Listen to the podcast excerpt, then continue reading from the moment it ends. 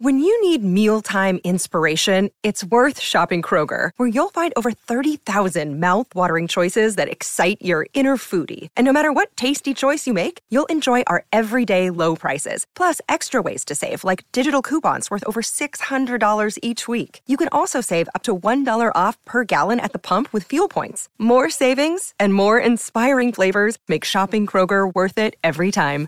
Kroger, fresh for everyone. Fuel restrictions apply. Another day is here, and you're ready for it. What to wear? Check. Breakfast, lunch, and dinner? Check. Planning for what's next and how to save for it? That's where Bank of America can help. For your financial to-dos, Bank of America has experts ready to help get you closer to your goals. Get started at one of our local financial centers or 24-7 in our mobile banking app. Find a location near you at bankofamerica.com slash talk to us. What would you like the power to do? Mobile banking requires downloading the app and is only available for select devices. Message and data rates may apply. Bank of America and a member FDIC. Does picking an outfit have you running a little too fashionably late? We get it. Great taste takes time. That's why Drizly, the number one app for alcohol delivery, has your back with the largest selection of beer, wine, and spirits delivered in under 60 minutes. Convenience never goes out of style. So if you need to spend some extra time in the mirror instead of at the store, download the Drizly app or go to drizly.com. That's D R I Z L Y.com today. With Progressive's Name Your Price tool, you can find options that fit your budget, because giving you options is the right thing to do. Oh, yeah, like when I hold the door for someone. Sure, it may be weird if I don't time it right, and they're a little too far away, and oh, now they're running. And we're both asking ourselves, is it worth it to run instead of just, you know, letting them open their own door? But still, it's the right thing to do. So get options based on your needs with Progressive's Name Your Price tool. Progressive Casualty Insurance Company affiliates and third-party insurers. Comparison rates not available in all states or situations. Prices vary based on how you buy.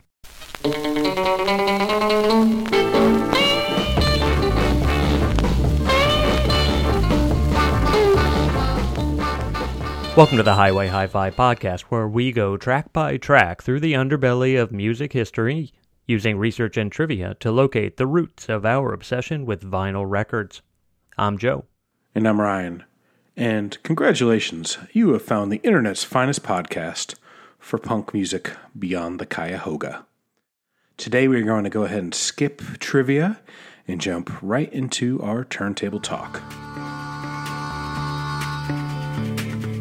Everybody's talking at me.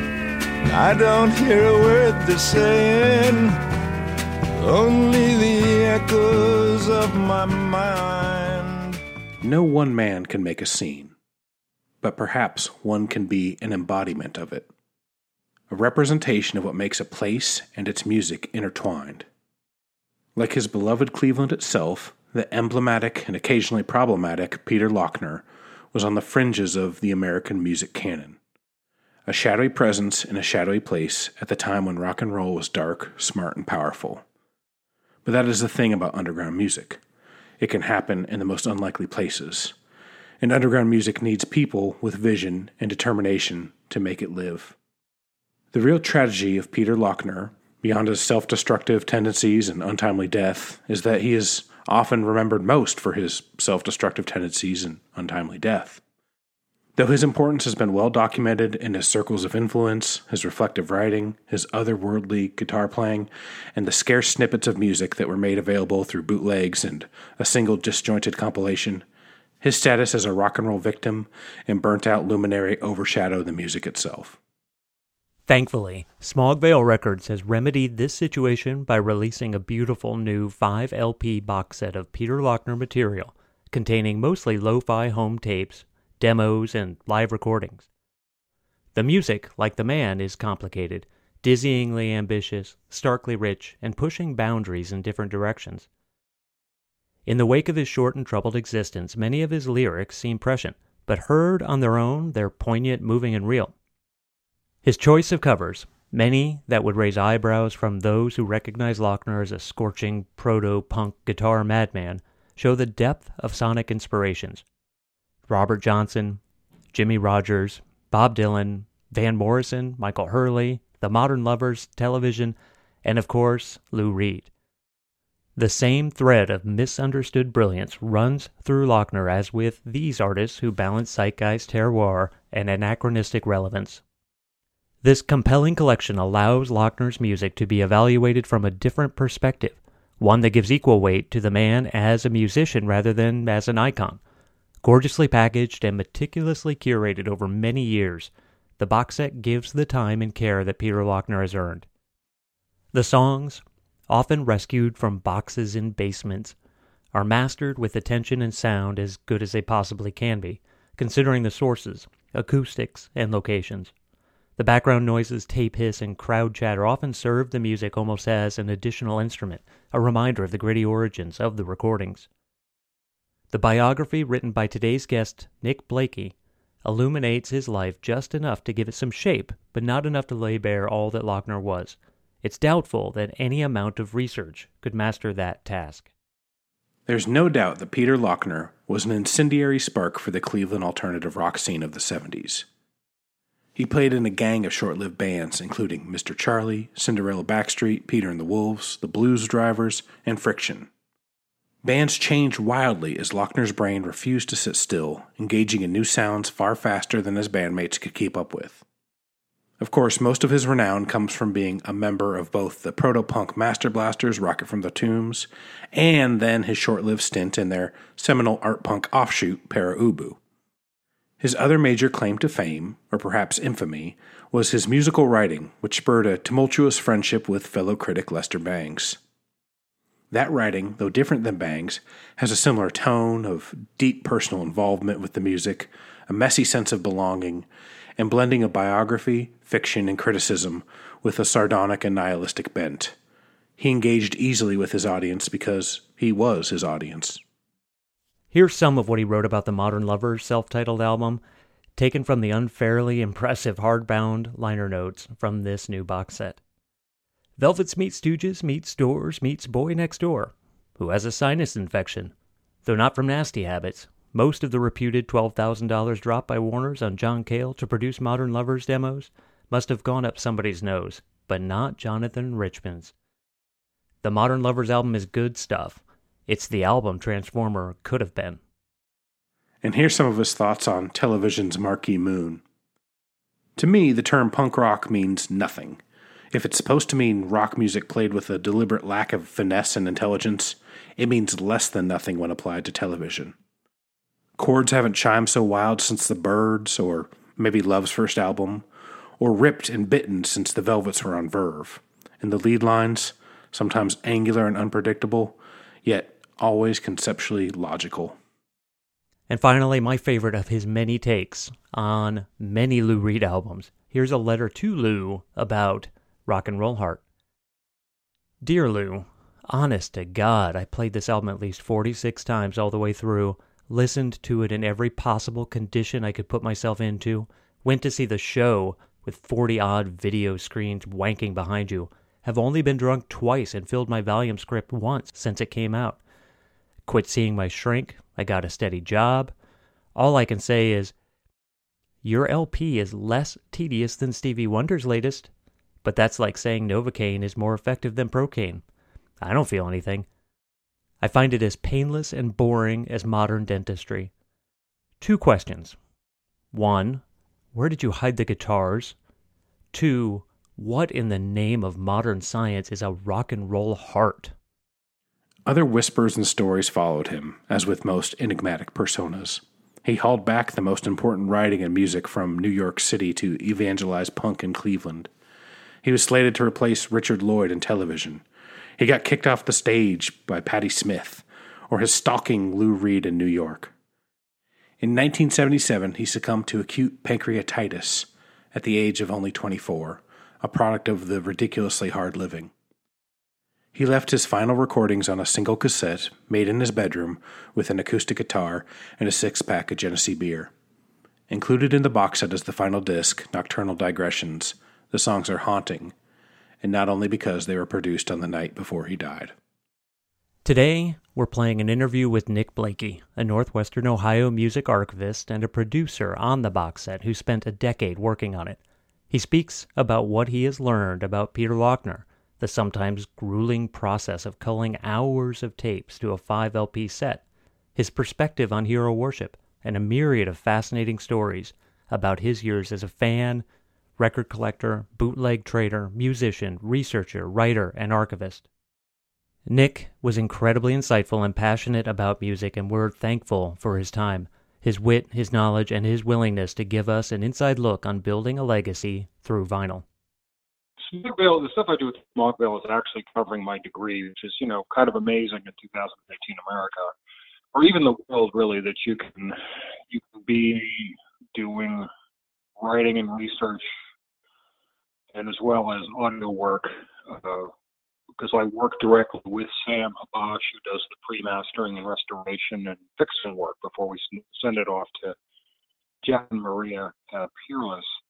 But we work on that together so that's a glorious thing. Um, but my, uh, I unfortunately, it's kind of like uh, Carlito's Way with Al Pacino, in which he said, you know, that I'm a booking agent, and I have been since the '90s. But it's, it's like, you know, this, every time I try to get out, they pull me back in.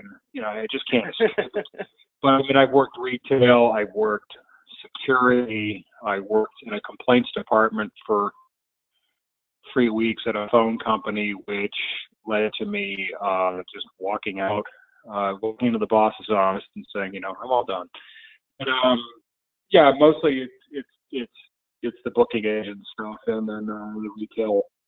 Oh, I don't work retail anymore. Um, but yeah, so that's you know, I don't think all of us all of us do that. All of us work other jobs um, and do this where we can fit it. Uh, so that's not why it took 10 years, Joe, just so you know. you know, that's not why. Um, but yeah, so but it's, it's sort of a, uh, I'm sort of on a seesaw running between the two sides, if you, if you can visualize that. Mm-hmm. But, um, you know, I, it's, it's, it's nice to have work in something that I would be probably doing anyways, if that makes any exactly. sense. Yeah that okay. makes absolute perfect sense. That's exactly what Ryan and I were doing with this. The podcast we do is just basically uh, trying to find underrepresented aspects of music history that we love, and it started mm. with just the, the two of us finding a topic, doing doing research for a few weeks on it, and then telling the other one about it. And then we figured, why don't we, why don't we just record this? Um, so so that's well, kind of as I told you, Right, and as I told you online, you know, anyone who names their podcast after an old leg label has uh, got my heart in there. Uh, it, maybe that's not what you did, but I, it, you know, I had a, I think I had a Beatles bootleg live in any town on Highway Hi-Fi. So I know, think that their biggest, the biggest one of theirs that I remember was the Van Morrison one. They did a really important Van Morrison one. I don't know if it was the Astral Weeks or if it was the um, contractual obligation one, but they did a they did a good a big one of those from what I remember. Mm. Oh God, the, the uh, bang demos that those are insane. It's, that's like performance art. yeah, yeah. um, those, yeah. Actually, bootlegs are a big part of the reason, even how I got into this stuff, because I always felt it was sort of a and this does relate actually to our topic and probably what you do as well. You know, bootlegs have sort of represented this alternate history of of music history. You know, it, records that bands put out themselves that, um, you know, I, I can't say like it didn't get released otherwise. I mean, we're talking about like Spunk by the Sex Pistols or the the RCA demos by Joy Division, which came out as a Warsaw or the the third um, Pavlov's Dog record, you know, which got rejected by the label. So, you know, but also, you know, live recordings. And I always think about like the Beatles at the Hollywood Bowl, like they put out a complete 64 tape and how it was so much more satisfying than what Capitol had, Capitol EMI had offered up, which was the combo of the two shows, but I really kind of wanted to find out more of this secret history, this alternate history, and uh, that put me into the bootleg circuit and of tape trading. And I got things like you know Times Up by the Buzzcocks, those demos from '76 before they that came out. Great, yeah. Oh yeah, and then like the Wire demos that they did for the album that never got made between Pink Flag and There's Missing stuff like Not About to Die. No, no, no, sorry, not that one. Um, you know, stuff like uh, Stairmaid, Save the Bullet, and they ended up not. That stuff's all since come out, but they they decided not to do that because Colin Newman, I think, said it would have been a son of Pink Flag, and they didn't feel the need to repeat themselves, which they've never done in their career. So, which you know, I so really admire. I wanted, I would, you know, I wanted, I wish they would have released them, but I like the reason that they didn't. Right, and I mean, but still, at least they have come out. I mean, the record that I wish that they had made was the one that would have followed 154 or 154, whatever you want to do, uh, call it. Uh, you know, stuff like um, it's the stuff that they were doing at the Notre Dame Hall uh, concert that came out on um, Document and Eyewitness. You know, stuff like Safe, and uh, some of that stuff later turned up on Colin's solo records, and that stuff just to me like totally fascinating. But that leads to, of course, you know, the first Colin's solo and Dome and all that great stuff. But I'm getting way out of Ohio, so let me sing back. Um, I, I when I was about 15 years, yeah, please. I can get on What's that? so go ahead, Joe. I get on. No, no, this is great. I love. Um, that was that was when he was on 4AD. Is that right? When his solo Yes. stuff. So, Yeah. Okay. Mhm. Mm-hmm. And you know, I love all that stuff too. But you know, and um, especially, I, I don't think I worship at the temple of Bruce Gilbert, so it. I won't make. I won't lie about that. Uh, he's also an extraordinarily nice guy. Actually, all of them are. Uh, I had an opportunity to spend some time with them, and I got to know Graham pretty well. And he's a wonderful person. And if you ever meet Graham, be sure to ask him about the Roxy Music Tour that Wired did in '79. Um, Can you? Yeah. How did you? Um, how did you come across, or how did you come into meeting them? This, if you don't mind going into that a little. No, not at all. I and this sort of, but this is, you know what, you know what, you this is related to Laughner, and I will let me kind of try to do a full circle, and hopefully your listeners aren't like groaning and hitting fast forward. I think stories Um, stories like this are exactly what we, what Ryan and I always want to hear.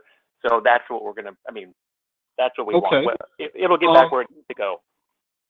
Well, you might have seen this morning. I wrote about this, um, folks. I won't plug it because I don't make money from it. But it, this is actually how Joe and I, or maybe it was Ryan and I, but I, I have a Twitter account called Underground Jukebox The handle is Cleveland Beyond.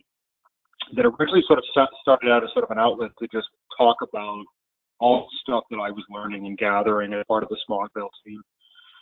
And Andrew Russ and I who's the other researcher, met through the bootleg circuit, as did Sam Abash. And we met, I met them through a gentleman named Michael Sue, who used to be a DJ years and years ago on KDVS FM at Davis. And one of his, Mike's most notorious moves was through the bootleg circuit, he got the original Steve Albini mix of In Utero by Nirvana, and he played the whole thing one night. And um, so I guess we're all a bit snarky that way in that we would come across things or we'd go record shows. But I found uh, 390 Degrees of Simulated Stereo at Reckless Records in San Francisco, where I grew up, uh, when I was about 15 or 16, because I had read about Pere Ubu and they seemed intriguing. And it was a Rolling Stone book, and there was a photo of David Thomas in a suit, sweaty, like singing. And I remember the caption was David Thomas, funniest man in rock. And just reading about them, I was so int- intrigued, especially with my love of bootlegs. This was the, I had read that this was a compilation of various live uh, performances, you know, either you know audience tapes or samples. So I picked it up because I knew this was kind of my ballpark, and I was floored. I it was. I said uh, when we did the presentation in Columbus several years ago, um, the, the really wonderful folks from Straight to Video had asked me some questions, and I had said, you know, listening to Pere Ubu was the moment that I realized that I didn't have to live a normal life. I didn't have to go, you know, uh, get a suit and tie job get married, although I'm not married now, but get married, have kids, uh, live in the suburbs, and you know, smash my head against the wall through uh, you know alcohol and uh, Rotary Club meetings, and and just you know die a lot quicker than one needs to be, one needs to as a human being. and it sort of opened up my eyes to the possibilities, and it went from there. I wanted more. So I picked up Dub Housing, I picked up Modern Dance, I saw Erd, and where they do birdies with Mayo Thompson on guitar. I thought they looked like I don't know. Here they are in suits, and you know, David's just being goofy, and Tony Maimone and Mayo Thompson look like you know CEOs. And I just thought they were like the most badass looking group I'd seen since the Zeros, you know, which was uh, uh, Javier Escovedo's band and with uh, yep. Alves. Yep. And those guys look so cool to too. And there's a lot to be said for image, and especially when the music matches image.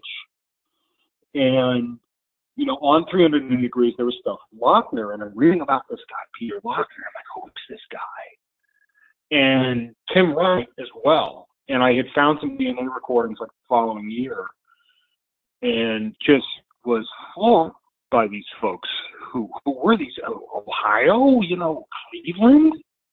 Um, what you know, and then I, you know, when I finally saw photos of Peter, it was like here's this dude in the shades and leather and just like he looked like the coolest uh coolest motherfucker I'd ever you know laid eyes on rock and roll maybe since I don't know uh John De- I thought John Deacon was cool yeah from Queen I thought he was just like wow this guy's like you know really cool John Entwistle too you know these guys were just sort of holding down the fort and uh I thought Joan Jett was cool I thought Lita Ford was cool. Um, and so it was sort of that. And getting into the bootleg circuit, you meet other people who thought these guys were cool, and you get recordings. And I I received um, Ubu at the Mistake in '76, which eventually got released as Shapes of Things. I got Nocturnal Digressions, and a few other scattered things. Rocket from the Tombs, I got turned on by my friend Peter Conrad, who said, "Oh, if you like Pere and the Dead Boys, you'll like this." And it was extraordinary. I remember listening to Rocket from the Tombs in my mother's kitchen for the first time and hearing that version of 30 Seconds Over Tokyo and thinking it blew away the version that I that Pere Ubu had done on the 45 because um, I could comprehend it more. It was coming yeah. from a raw, more rock and roll, more punk rock place, if you will, proto punk rock. Uh, so what I started to do because I wanted more and because I was precocious is I would open up the phone book or I'd call 411. Was it 5551212? Is that the number And um, I would look up people and try to find them. And um, I went to go see Pere Ubu at the Cactus Club in San Jose because I was in San Jose State at the time when they were on the Imago tour in '93, and it was an extraordinary night for me because I met Scott Krauss, David, I met Jim Jones, um, Temple, but Tom Herman and Lenny Bovee were in the audience, and Lenny was Tom's bass player. It was the bass player in Tripod Jimmie, which was Tom's post Pere Ubu band. Have you ever heard them? No, no, I don't know them. They're astounding, uh, especially the second record, "Warning All Strangers." Uh, Tom's guitar work in in Jimmy is just explosive. I mean, it's volcanic, and they kind of do this. It's hard to say. It's it's like they're they're they're sort of like the Minutemen, but fed steady diet of funk. And I don't mean like white funk uh, I mean, to me, good white funk is like early a certain ratio, but I mean, it's a different kind. It's really hard to explain, but Tom's playing is the way it's, it's going beyond what he did in Ubu. And um, I met them both, and I started hanging out with Tom and Lenny. And I remember going to see Tom, and I'm about 18, 19, 18, and he had a stack of photos we went through, and he had a photo of this guy on stage with long hair, looking like a ghost. And I remember saying, "Who's that?" And he goes, "Oh, that's Peter. That's Peter towards the end." And Tom's unfortunately lost that photo, but um, yeah, he just he looked scary. Um, and so I was further intrigued. And Tom had some tapes, and it just went from there. Uh, David Thomas put me in touch with Jim Jones, who put me in touch with Jim Ellis, who posed Clee, and I got I got sort of like okayed by everybody. They all said, "Oh, this guy's okay. You know, he's not trying to exploit us." And um, it went from there. I Jim gave me recordings of mirrors and electric eels, um, and just all this stuff. You know, blew my mind because it also led to my appreciation because learning about who they were playing with, it led to my appreciation. You know. Uh, mirrors and sirens, but also electric eels and F blank X. And I was also already a fan of Devo. Um, the, the first record I ever bought was a used copy of Freedom of Choice, three dollars when I was, uh, I think, eight years old because I had birthday money, and I said that's what I want. So, um, you know, then that leads to 15, 60, 75, the Numbers Band, uh, the Rubber City Rebels, Bizarros, Shy Pig, Tim Huey, um, also Mr. Stress Blues Band and Jimmy Lay, but also a group called groups like Don Young's Production, who played with Ubu Bunch, who are one of the the most underrated groups from that era. Who I think I'm the only one who really loves them because every time I play the single for people, they go, "Oh, this isn't that special," and I'm like, "Don't you hear the time shift three times in this song? On, this isn't fun." But you know, uh, I can send you that. But I, I think it's extraordinary. Um, sticky sweet, sticky sweet power pop with just the darkest darkest, most despairing lyrics. Um, I would. And Don is. A, I have not ever heard that.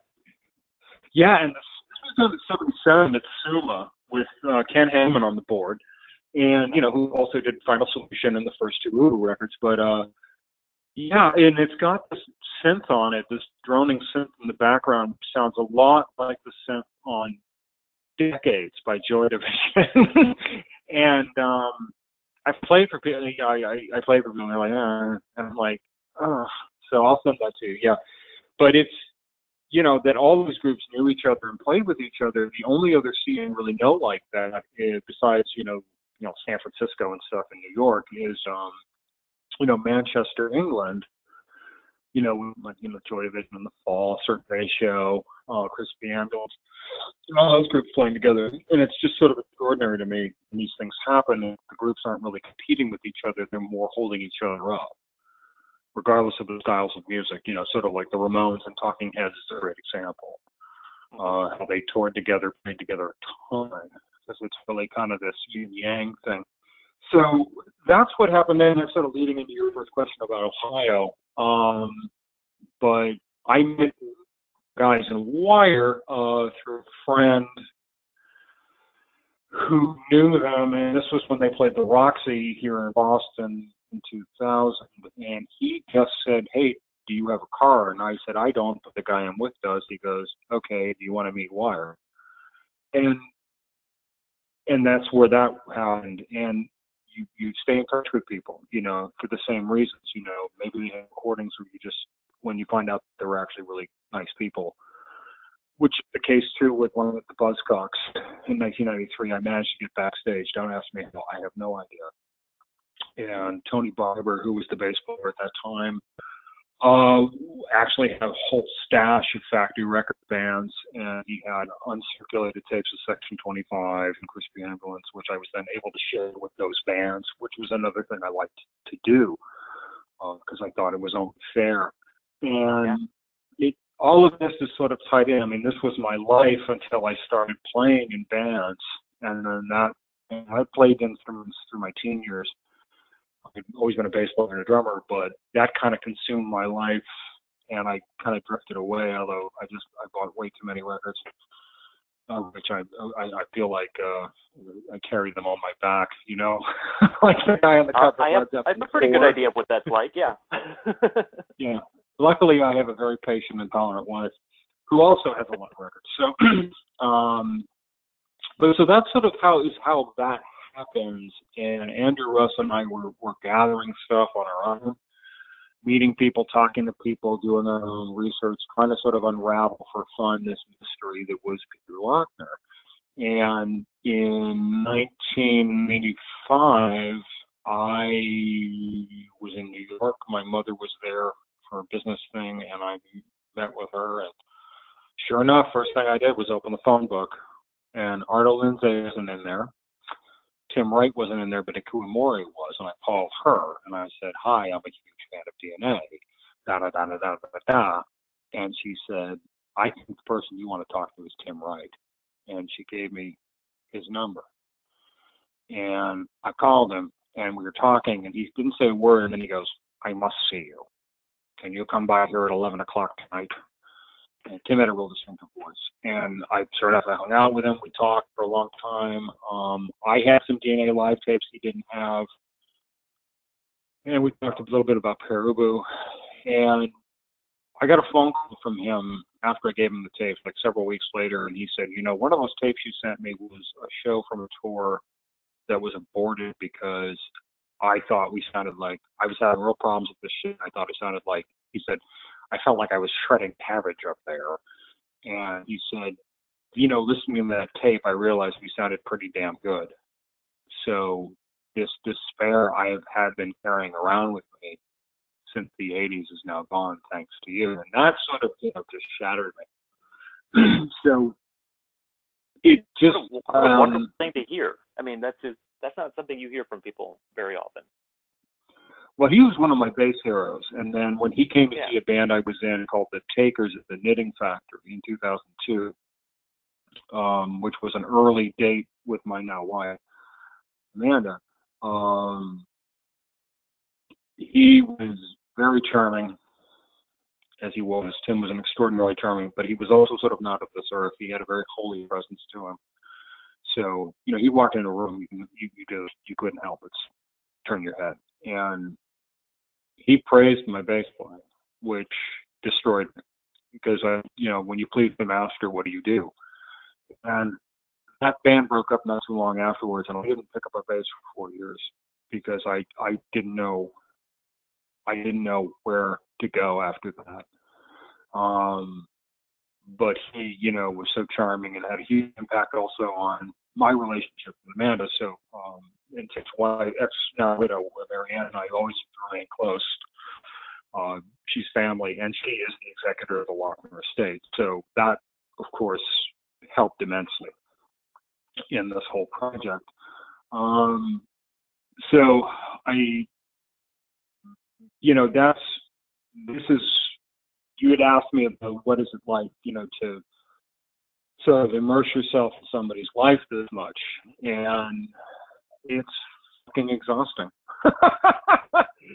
and uh, I don't know Peter any better really than I did when it started out. Uh, we started this thing out. Um, it's never been my goal to kind of unlock the man, but it just sort of was this gathering of trying to gather as much as we could and then making a decision about what might best represent him in a box set.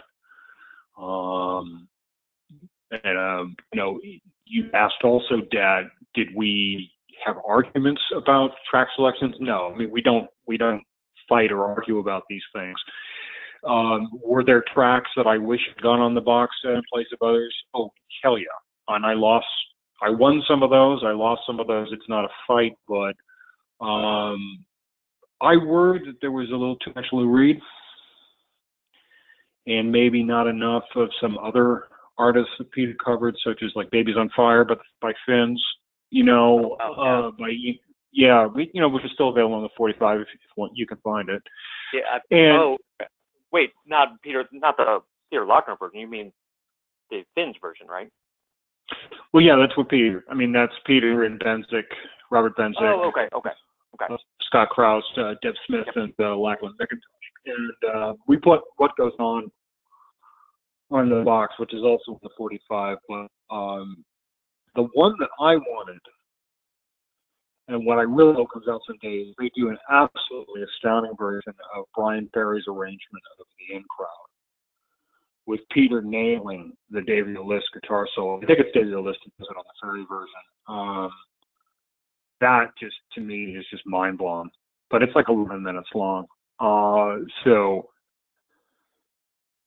they do at that show too. I mean, they do for they do Bays on Fire. They do What Goes On. They do Walking the Dog by Rufus Thomas, and they do uh, In Crowd. And then the rest of it is these weird, you know, kind of improv jams that sort of sound like Hot Rats, but Laughner notoriously hated Zappa, so I, you know, you know, Bensick was way into Tangerine Dream and you know Wendy Carlos, so all of this kind of informs this. But I mean, you know, Scott Krauss loved it at Peacock, so uh, it's interesting stuff. That is one recording that I do hope comes out, and I would love to put on the fourth side of a double vinyl of uh, the complete um, Michael Chronic tape that we excerpt excerpted on the, uh, the 45, mm-hmm. which is which is the track called Heart Part Two, which is the Michael's fusion uh, tape with Scott and Bensick and uh, Peter and Albert Dennis. I'd love to put that whole thing on there too, because that's that's sort of like Michael Chronic backed by essentially Finns, and um, I think it's really extraordinary stuff. But any future releases that come out, that is up to Frank from Smog Veil and Marianne of the Laughner. I that's not um, my say. I mean, I'm I'm working on our next releases anyhow, which not Laughner, but um, I'm that's what I'm immersed in right now, and I have been since the box set was wrapped. Uh, frankly, I'm. Are you are you able to talk?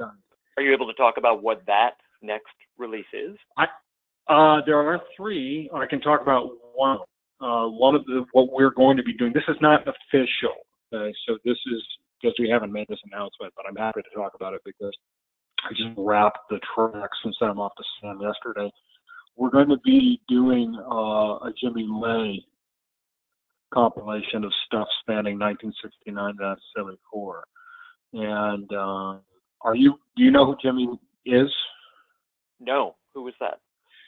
Jimmy uh, was one of Peter's local heroes, and he talks about him in the piece from October 1174, the Rock Reverberation. You know, Cleveland has you know three top mm-hmm. bands or top three bands. And Jimmy's one of the ones he talks about. Jimmy's uh, it's it's it's really interesting. He sort of is like a when you think about um, blues in Cleveland, and basically in Cleveland, Kent, Akron, there's like basically five folks who come up, and it's Mr. Stress, numbers band, Robert Jr. Lockwood, of course, um, a guy named Dave Griggs, and um, Jimmy Lay. And Jimmy Jimmy has an astounding, fascinating history. Um, he had long running residencies at the Mistake, which was underneath the Agora, and several other clubs in town. Um, he was good friends with Glenn Schwartz. He um, became friends with Peter. Several people the, of note passed. Go ahead. On the um, sorry, on the I hate to interrupt. On the box set, uh, there yeah. there were two songs that Peter, where he introduced one of them by saying, um, "You should go ask, go to your local record store and ask for this, um, but they won't have it." Was it that? Was that who? No, um, God, I can't remember. I wish I remember that name, but now. yeah, I can't forgive me. I I don't. No, no. I just thought I maybe that was who who that was. Okay. Jimmy was... didn't put out a record till the '80s.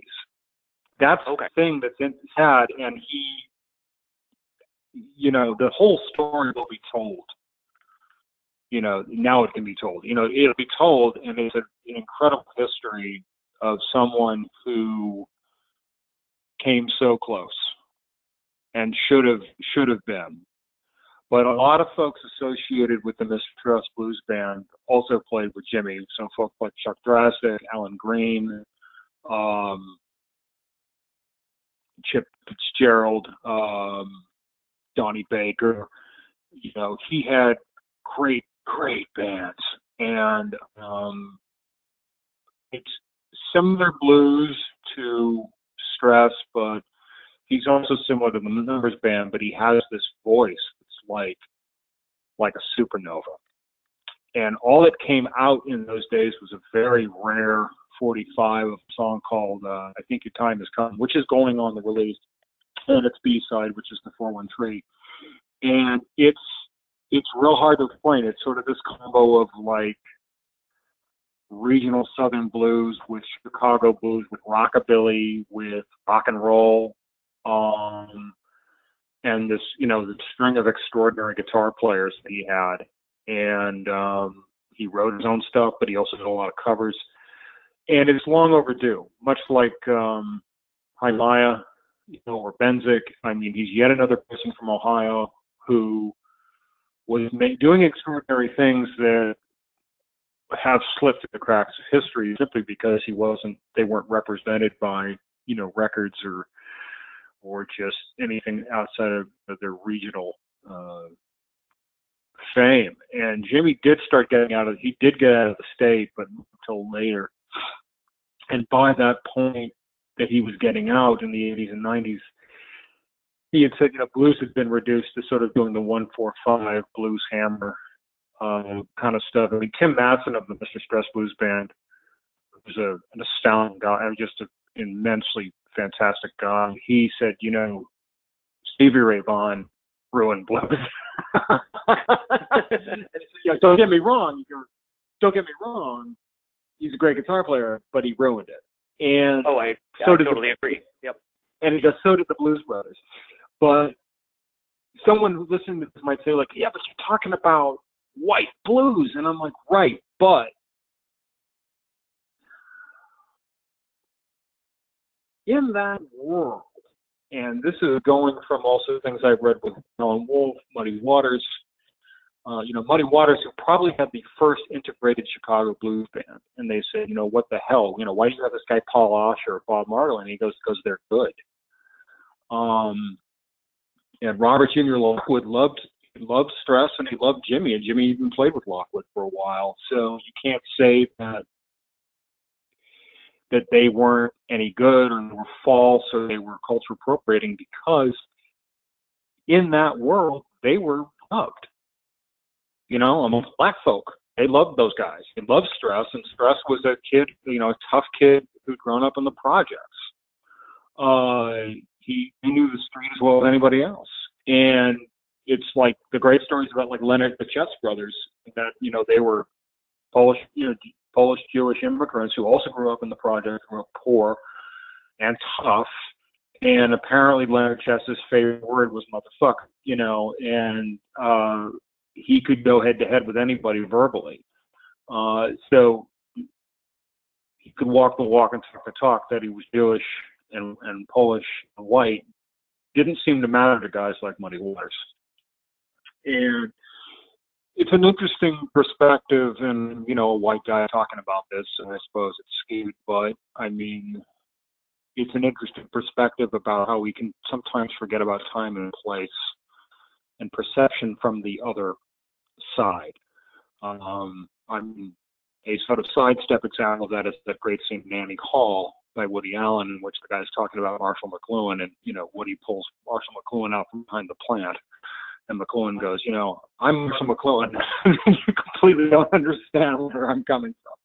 And, well, they're waiting in line um, for the movie eh, for that. Yeah, getting yeah. in line, right? Yep.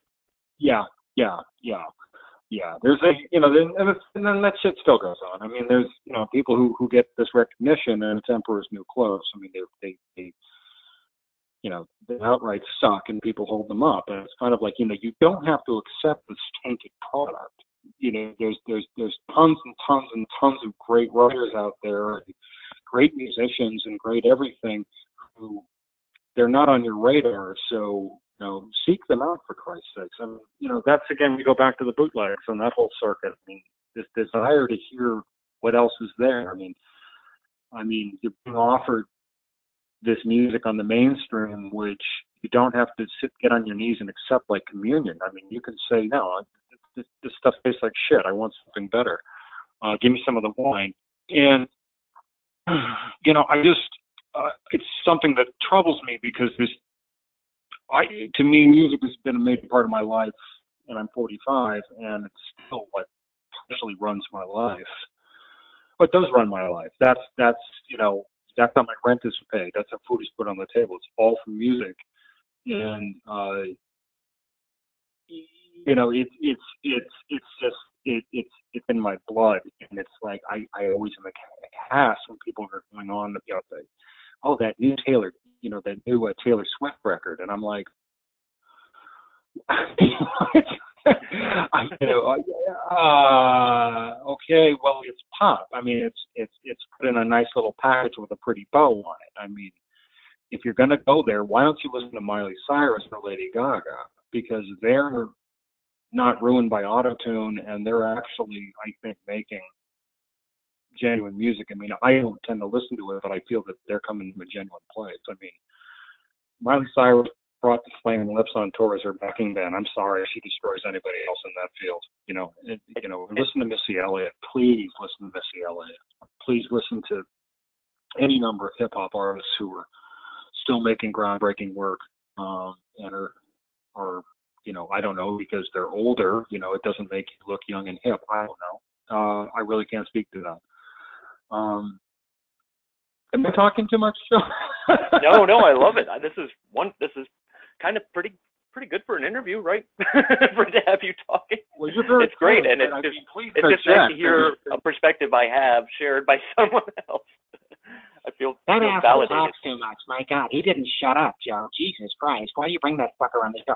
I'm uh, thankfully I've switched from high high test French French roast to more uh, medium city roast, so that's why I'm not going in circles here.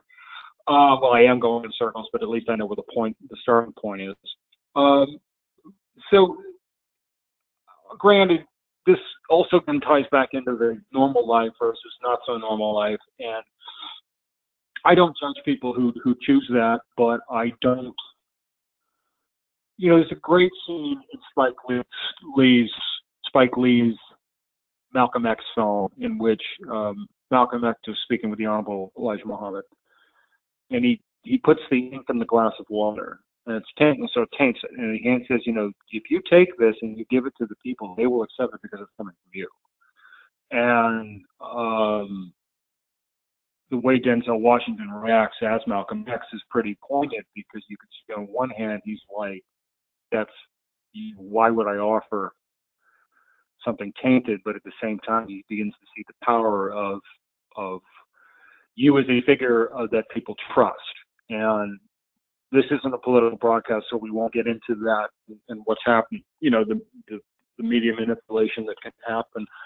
That's part of my degree too. I also my my old man was a hard-boiled, um, you know, alcoholic newspaper man who, as things switched over slowly, he grew very bitter at the changes in the industry. But he, you know, he always had a very uh, skewed perspective, and um, that was based on his experiences, uh, which were going back to the 50s, and uh, that had an influence on me, uh, and the power of words and how you present words in a certain way can you know, certainly make or break people's perception of things. And I, okay, let me say because I don't know what it was like in say Omaha at that time when we were coming of age, if you will but I had, but along those lines, I had, and I mean, basically, I'm saying like those were different times, and it, it really is true. And the cultural focus, I think, was very different.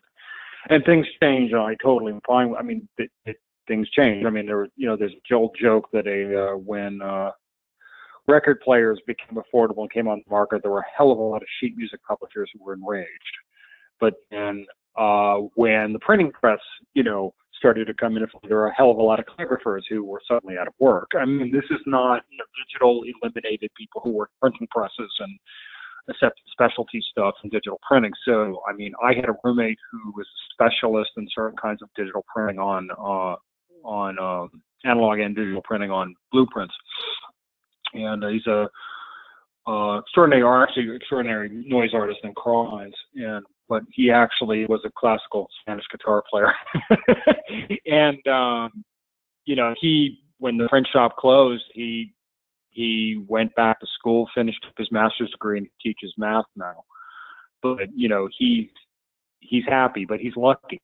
He's lucky that he has the self. You know, the uh, he had he had a way to sort of put himself into his to to the change. I didn't want to. I was too. I was so afraid when I was playing music of ending up like one of these punkers at the bar, sitting in the corner, getting you know blasted and hoping against hope that somebody would recognize, so they could sit there and launch into one of their "Let me tell you about punk rock kid" stories, which is to me a, a form of hell that uh, one should never have to experience. Granted, it's a first world problem, but I'm sure you know it exists elsewhere. Um, but yeah, my older half sister was a was way into funk and soul and disco, and my older half brother was an LA punk. I mean, his dad was in LA, so he came up to live with us. But he first turned me into like the Buzzcocks when I was about six, and Black Flag, and Bow Wow Wow, and Talking Heads. And my mother was the one who was into Bowie. Uh, we, she, Let's Dance and all that, and she loved Fleetwood Mac, and she loved. But she's uh, my mother's from Denmark, so she loved blues and she loved uh, jazz, as did my father. So I had this real palette, and I think for me, the life-changing moment was when I was about six as well. My sister had bought Donna Summer Love and More. And I can still recall the first time I heard I Feel Love and I was in the living room and it came on and I stopped in my tracks and I had just thought it was the most extraordinary thing and I remember pretending on the couch that I was playing synthesizer. And it was like an A bomb going off. I still adore, worship that song. And it's such an important, pivotal piece of music. Its influence is almost infinite. Um, but you know, you have something like that happen, you, you know, you want it's like a drug. You know, you want to you want to chase that high. And I'm still chasing that high.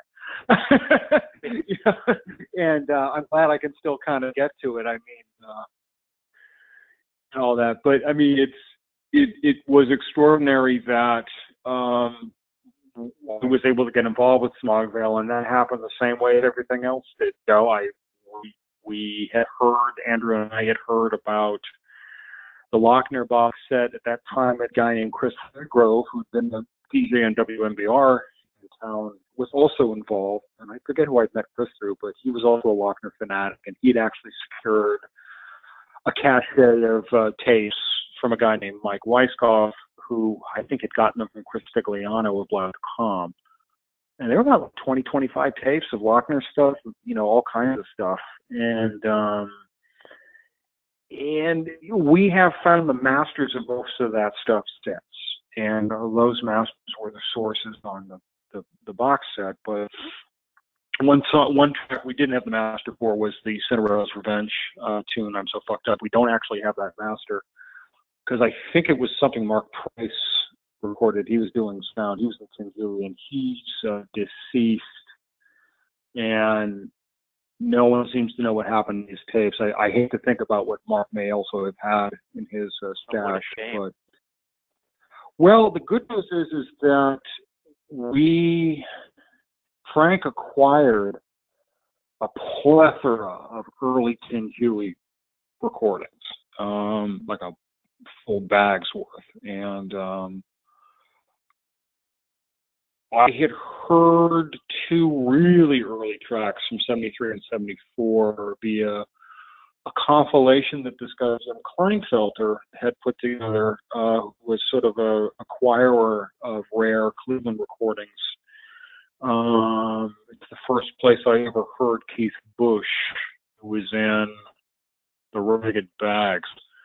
Was another tragic sad story. He sort of he sort of sits, it literally sits in between like Laughner and um, Jim Shepard. Although I don't think Keith really wrote music, but he was a really interesting guitar player, interesting guy. And I think he was the bartender at JB's in Kent, which is how most people knew him. But um, he died way too young, you know. And um, how old was he? 30s, uh, the big rumor on on him, the big big rumor on him was that he was actually in the National Guard at Kent State. Oh, he really? didn't kill anybody. He, he, yeah, that's a rumor. That's Johnny Flynn from oh god, what the hell was Johnny Flynn in? Might have been in Zero Defects. I think he was in the Army Facts.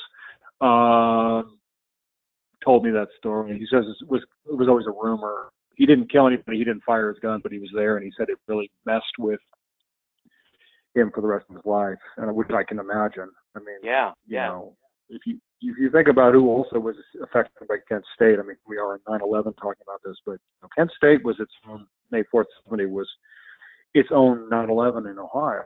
Uh, when you think about uh, what happened and who also was there, you know, I mean, Jerry Casale, Chrissie Hynde, um, Mark Mothersbaugh, I think wasn't there, but he was at State at that time, um, and I think Chris Butler of Tin Huey was also there and um, I may be wrong about that, but it really messed with a lot of people. And that was, you know, if you've read any of Jerry Casale's texts on this or uh, any of the books on Devo, all of which are pretty excellent, uh, talk about the how this led to one of the con- one of the one of the major pieces of conceptualization by Casale and Mothersbaugh and Bob Lewis, uh, who who uh, was an early part of Devo, uh, of de-evolution, which seems awfully, you know, astute now,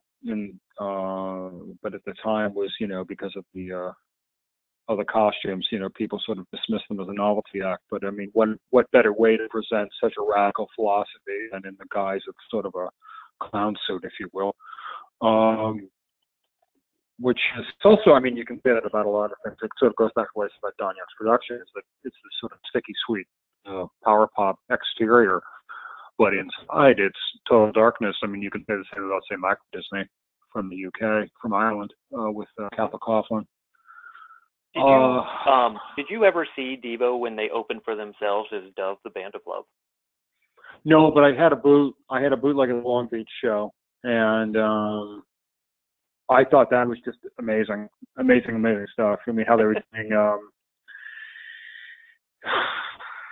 not Sorry to go man, off on but a, they- I just wanted to, to know I love, love no, love please, no. It's because them. it's it's it's a great it's a great. Well, I'll give you one that's not well known. Uh, Pat Ryan, who was Cinderella Backstreet's sound man, and he was the first sound man of Ubu. He was Ubu sound from '76 to '78, and his brother Leo, his older brother Leo, uh, played with Peter in Blue Drivers and in the Wolves, and his younger brother Jack uh, was Adele Bertei's uh, best friend and still is. And um, Pat sadly died a year ago. Pat was one of my very best friends and someone who talked me off the ledge a lot in regards to when I sort of wanted to walk away from the box set when it seemed that it was never going to happen because of the uh, the major delay, by the way, with the box set came over when Tim died. Tim Wright died, and there was a rights shift over to Marianne, and it just it took a lot longer legally than it should have. Um, but that's what happened. But the good news is that in the meantime, we kept finding more and more and more tapes, and we're still finding tapes. Even after this, we found two more recordings of Peter that we didn't have before. Uh, one of which is from '73 and uh, is a solo session, and another is uh, more stuff with him with Mr. Ghost Blues Band in '72. So it's amazing that this stuff is still being found. I mean, it's it's kind of ridiculous when you think about it, but it's hey, Yeah. you know, David Thomas's recent email regarding uh, not the box set, but a piece that had come out before the box set, which I'm not going to mention, but had a lot of questionable stuff in it, and it was sort of presented in a way that takes a lot of things out of context. He wrote sort of a vague email to the his mailing list about being taken out of context and uh, let me set the record straight. And he has been portrayed occasionally as the villain in Peter's life and we have never presented him that way because it's not true. Um, the decision for Peter to leave Pere Ubu was a collective one, uh, as far as I know. Uh, you know, David and Tim talked about it, but I know that Scott and Alan and Tom supported the decision. Pat Ryan had recalled them having a discussion at practice uh, about it. Uh, he told a story about Peter coming into practice towards the end. And uh, again, this is Pat's story, so I want to emphasize that Pat's story. David hasn't said that this happened or not. Um, and Peter just being foobar and playing on the floor. And you know his Peter's own accounts of being a practice uh, that he wrote about in "If You Choose, Choose to Go," about David having to kick him awake, and you know, and I think a lot of that was boredom. Because if you look at the histories of Peter's bands, they don't last very long. And I don't think Peter liked sharing power. That's Bensick had always said that because they were supposed to continue Finn's as Airstream. And he just said, you know, it went from we're going to do 50 50 split, your song's my song, to Peter dominating things. And I said, you know, fuck you, man, here we go again. And you know, it it I think Peter just he was sort of like Sly Stone, you know, in that I think he figured it out real early. He was an extraordinarily talented guy who was a sponge who could do any number of styles. And I think when you've got that kind of talent, you just I don't know. I think you can get forward real fast. Yeah, as you look yeah, I for was the going to next ask level. about that, about his band.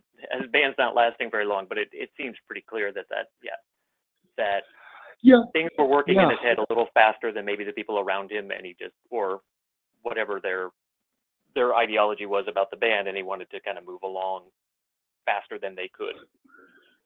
Yeah, and I think that's also sort of the illumination about the television stuff, which we again have Richard Lloyd and Tom Verlaine and Billy Ficca to thank um, for that, especially Tom.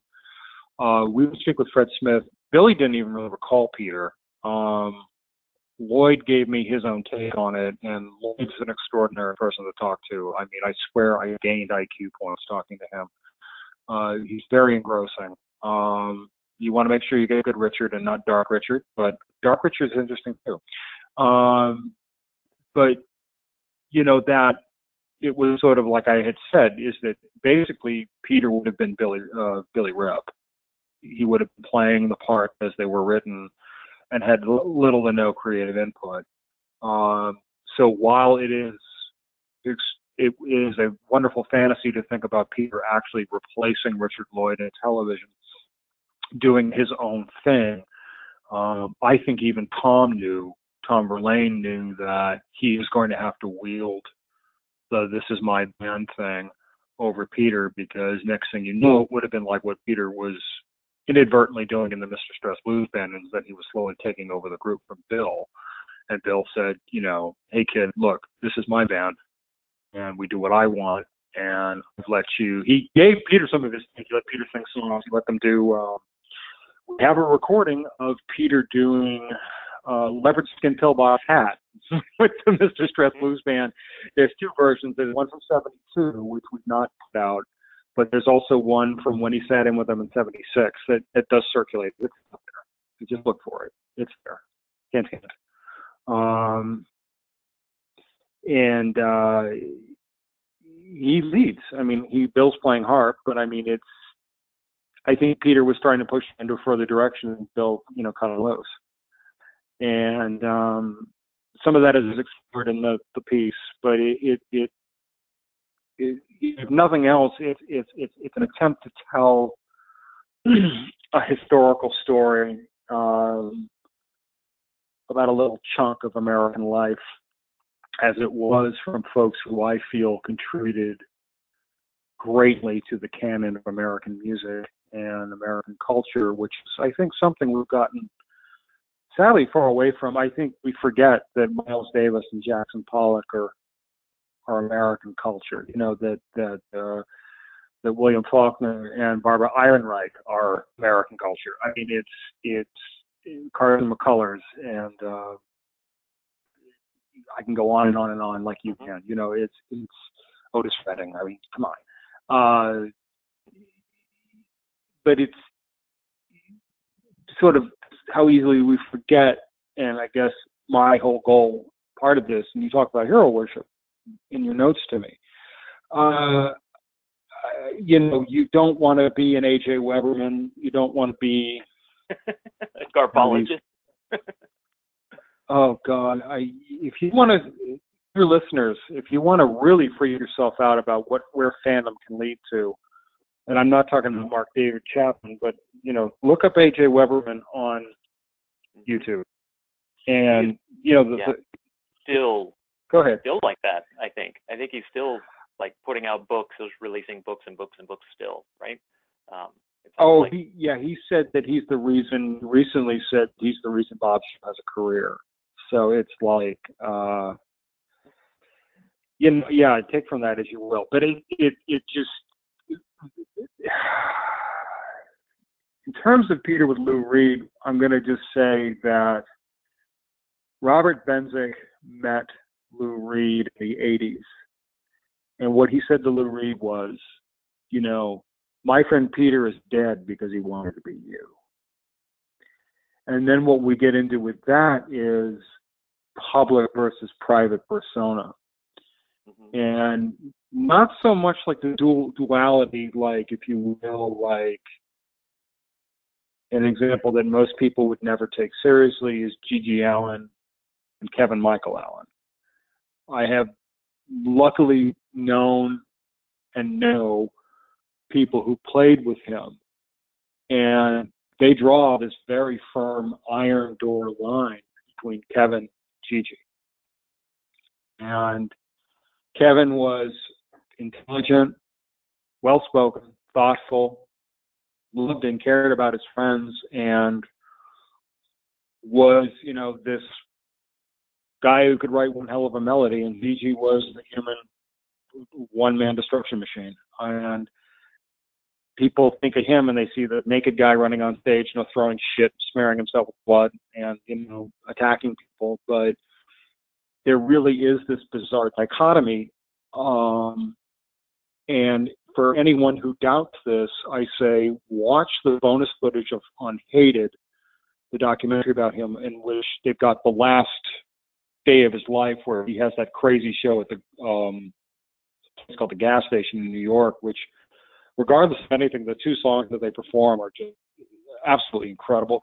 Whoever from the Chrome Cranks is on guitar, and um, just, just, just incredible. It's like they put everything they have into these two songs, and then he's walking around New York in a trench coat, it's like his underwear and his boots, and he keeps going. I just want to get high, man. I just want to get high, and surrounded by all these punk kids. It looks like you know Washington crossing the Delaware, and they're at a corner, and this really well dressed woman with a baby carriage, and she turns around. She goes, Kevin, and he goes, hey, and they embrace. Now remember, he's covered in like oil and shit.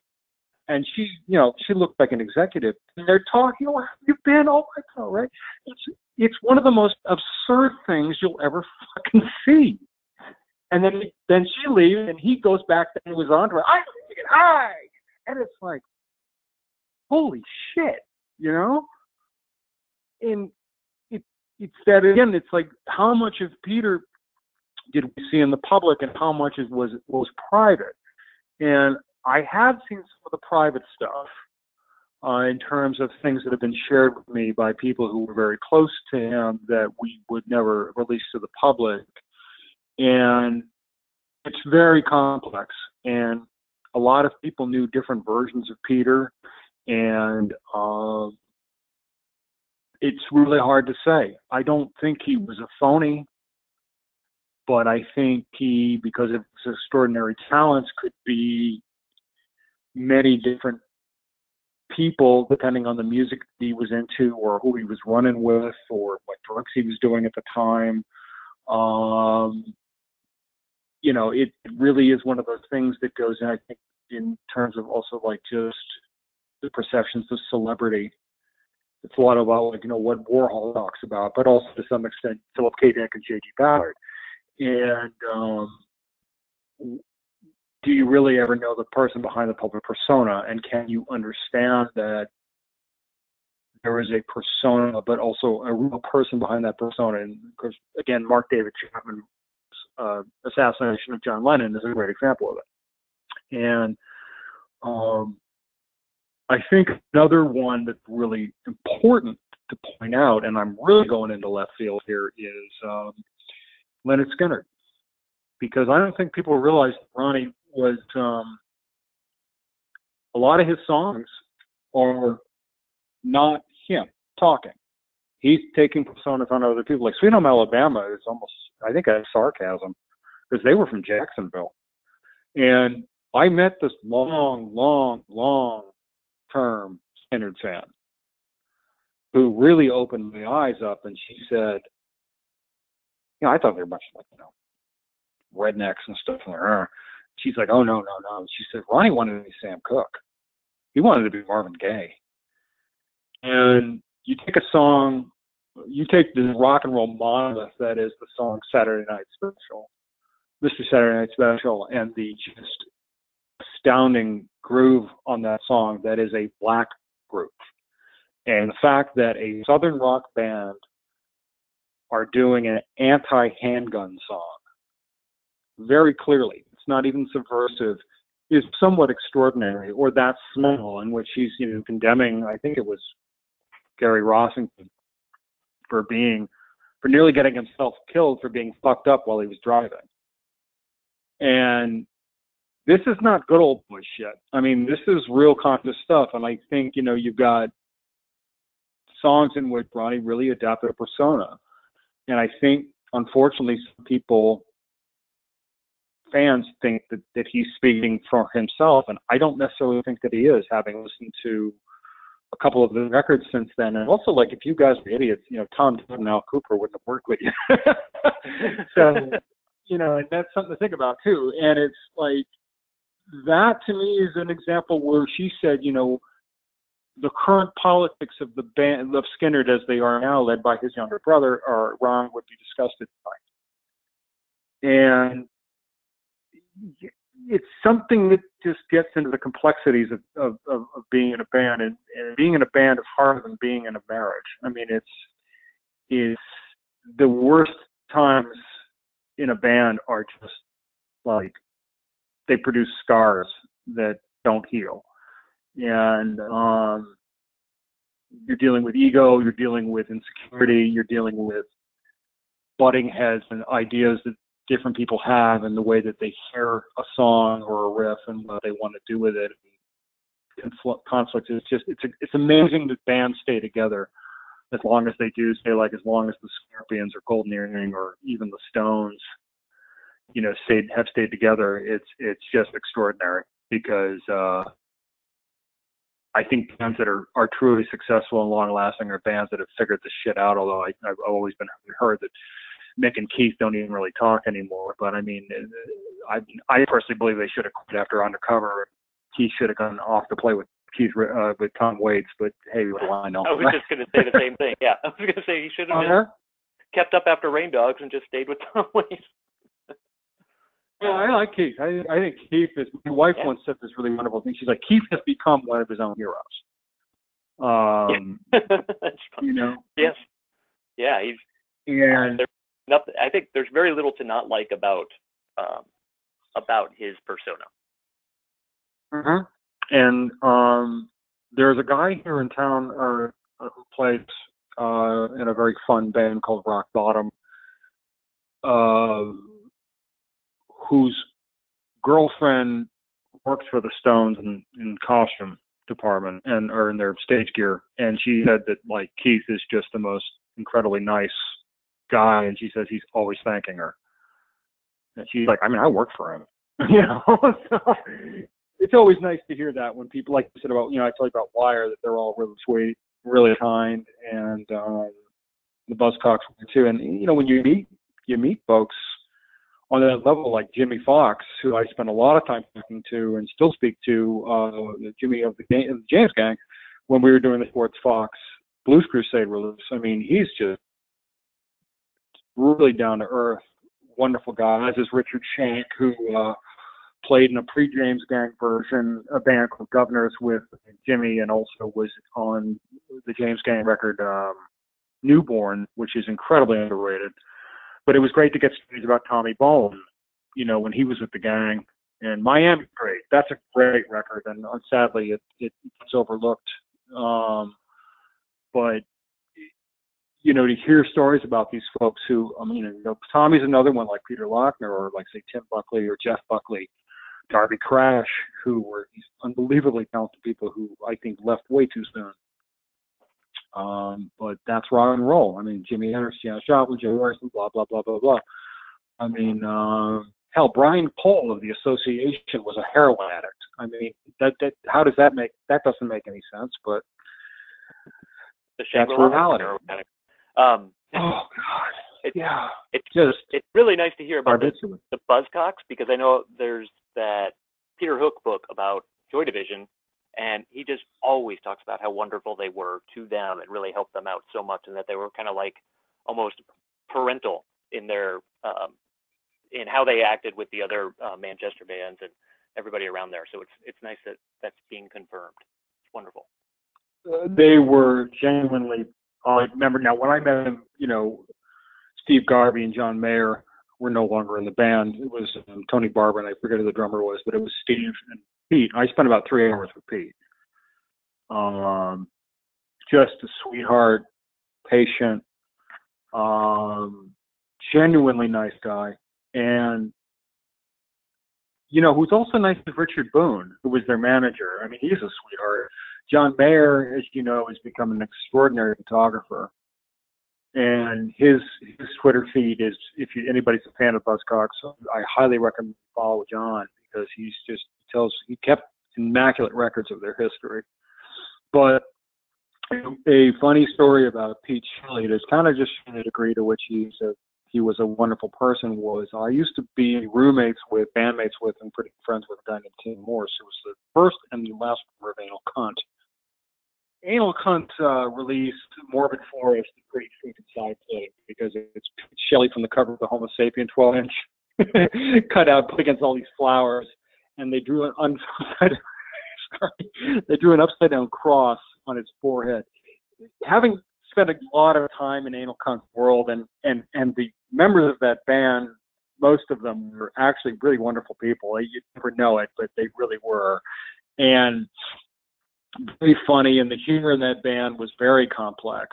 And um, yeah, but Seth Putnam, I, again, we're talking about two different things. I mean, but anyways, Tim and I went to go see the Buzzcocks, I think around '97, and they played the Paradise.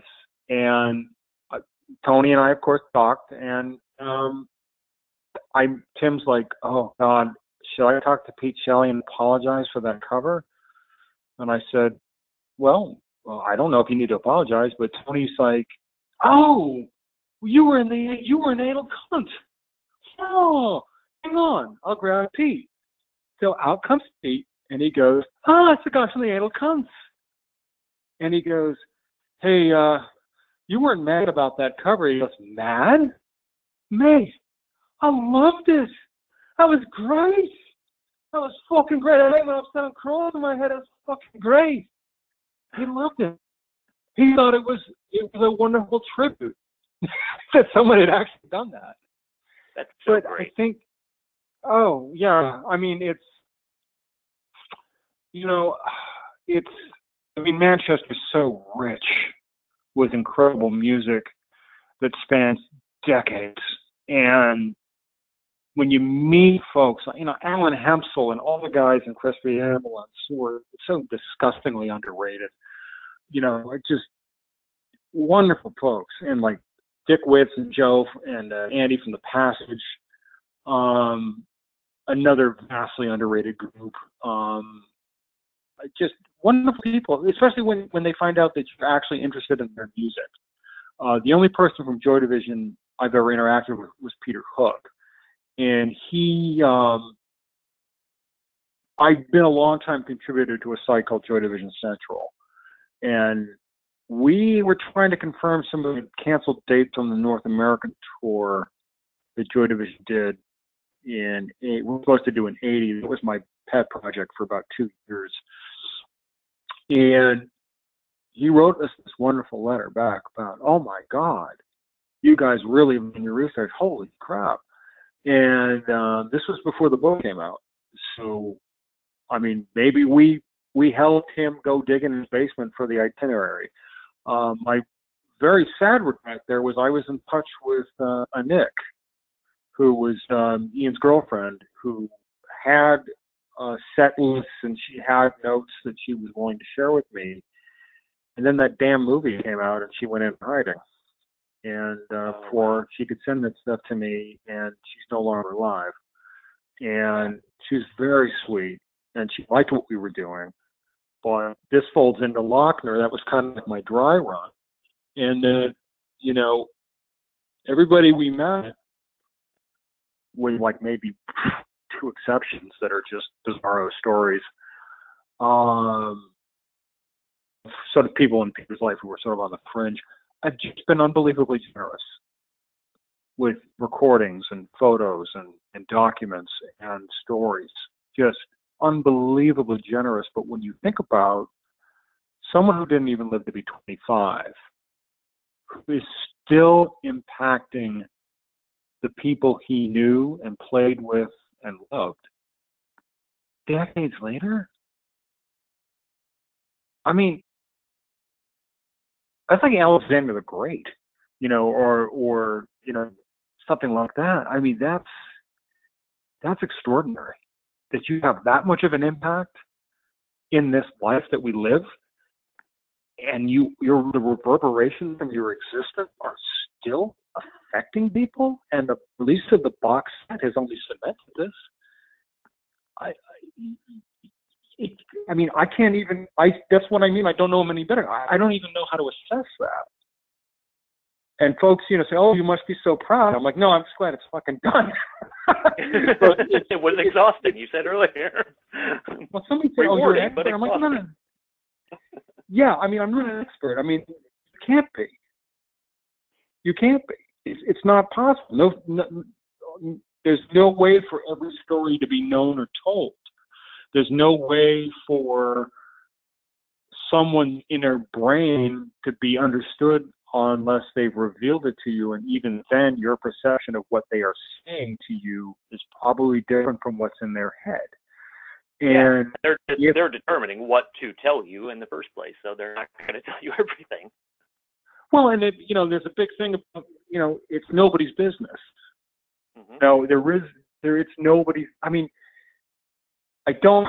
You can not print this, but like I know what I said about Miley Cyrus. Like I don't listen to her, but I I I, really admire what she has done with her position as a celebrity.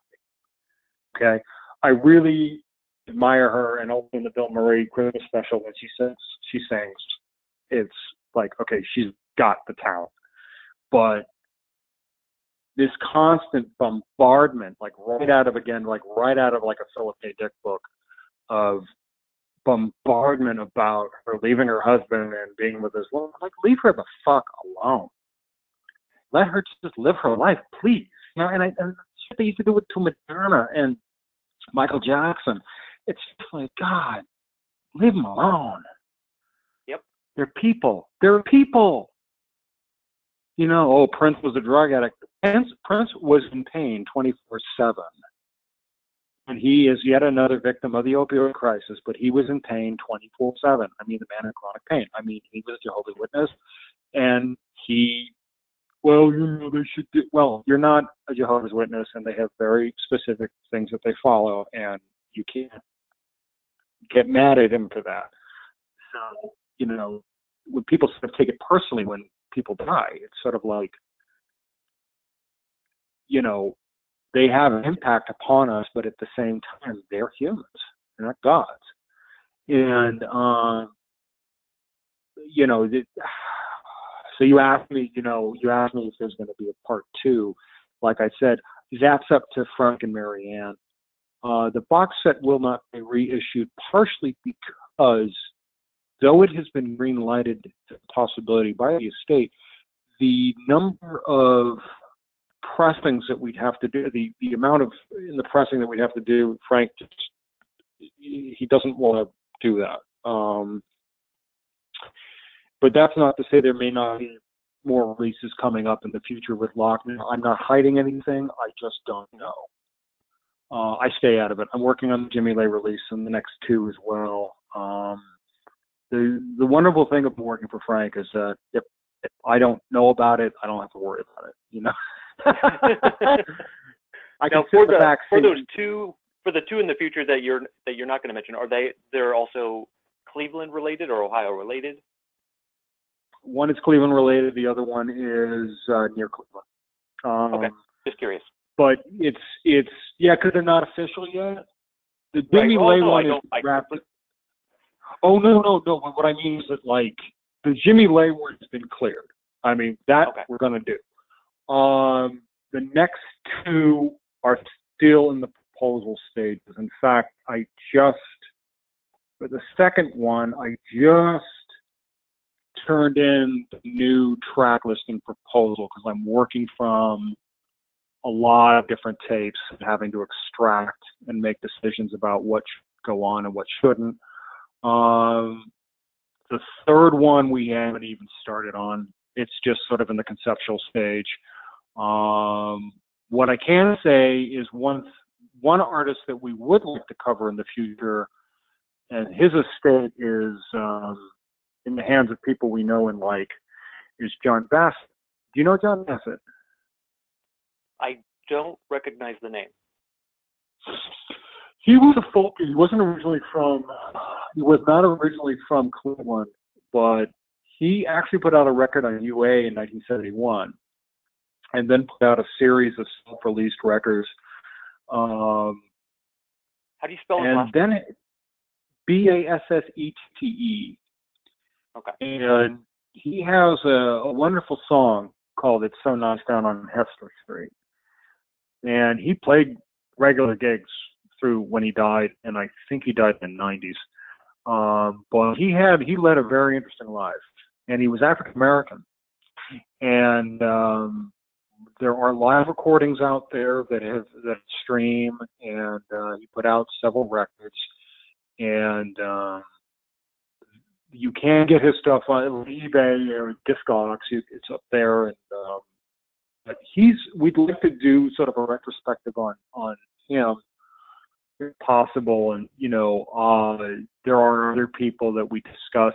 Um there was a great 60s group in Cleveland called the Case of E.T. Hooley which was basically a super group uh people who passed through that group you know Richard Shack who I mentioned before Donnie Baker uh sort of the Cleveland guitar hero who passed Mr. Stress um Dale Peters of the uh, James Gang, Chip Fitzgerald of uh, many groups, and um, Paul Klinowski was their first drummer. He was a on again, off again drummer stress, but their second drummer was KJ Knight, who ended up in the Amboy Dukes. Okay. Um, really interesting band, interracial. And I remember I rescued the tapes from Suma's basement one or two years ago.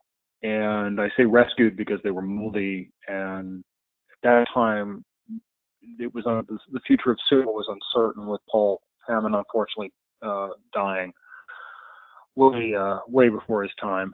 But um, the tapes are in the hands of Dale Peters, and we hope to maybe do something with them down the road. Um, we shall see. We shall see. I immediately went to in the- so go.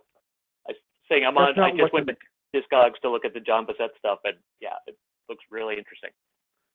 Yeah, I would say I would recommend uh, Whedon One, or uh, there's one I forget the name of it, but he's on the cover. It's a black and white cover. He's in a cowboy hat. I think it came out in like Uh, 72. 72. Oh, oh, this time around. Yeah, that one's great. That's Hester Street on it, and that's a wonderful song. And I would say start there. But um, yeah, I mean that's the thing. It's like the more you find out, the deeper you go. The more you realize you don't know. And kind of the beauty of it is like there's always so much more to learn. It's always so wonderful to realize that maybe I still haven't heard my favorite song, and I'm going to keep looking for it. You know. Oh, that's a wonderful point. I mean, um, God, I can't think of it, but I only heard a song in the last couple of weeks that I'd never heard before. That the riff is so airtight on it that it's it's gross. It's it's just extraordinary. And I can't think of who the artist is, but I just you know, it's kind of like the first time I heard "Princess of the Universe" by Utopia, and that was only about ten years ago. And I I was so floored by the riff that I remember being at work and having it on repeat. I think I listened to it 10 times in a row. Yeah, obsessive much? Yeah, okay. Uh, I'm not on the spectrum. Come on. But I mean, uh, you know, just you get a riff like that and it just, it shakes you. The first time I heard, there's a demo version of uh, Honeyman by Tim Buckley. Mm-hmm. And I was so thrown by the groove on that. I started pounding the wall at work. And uh, I my boss said, like, don't put your fist, please don't put your fist to the wall. but it's just, you know, it, it hits you like that, and you're just like, oh my god, you no, it's it's it's it's something else. And um, you know, you think about like a great riff like that is a "Born on the Bad Sign" uh, by Albert King. Mm-hmm. Uh, that just that intro. Um, so uh, you know, but anyways, you know, for that, I would also apply it to Final Solution by Pere Ubu. That intro bass by Tim Wright uh, is Yep. just so distinct. You hear that, you, you you immediately know what it is, or Heart of Yeah, I- Darkness. So, and I'm happy to answer any other uh, questions that we haven't uh, covered. Oh yeah, sorry. I was just sort of now just want to hear stories. Yeah. it's funny. I've been um, since that box set, since the Laughner box set came out, I've been just pouring through um, the Pere Ubu stuff, but uh, the Dave Thomas solo stuff. Um, I've been really getting into, or not necessarily solo, but his name is used on it with whatever bands, the Wooden Tops or whatever it might be. There's some a lot of really, really fun stuff there. Really interesting. Yeah, and you know, and you know what also gets uh, ignored, which I think is kind of a crime, are some of the records that Ubu did uh, later on, specifically Cloudland is wonderful. And Worlds and Collisions a lot of good. And Tenement Years got a lot of great stuff like George Had a Hat or We Have the Technology. And uh, Story of My Life is way overlooked.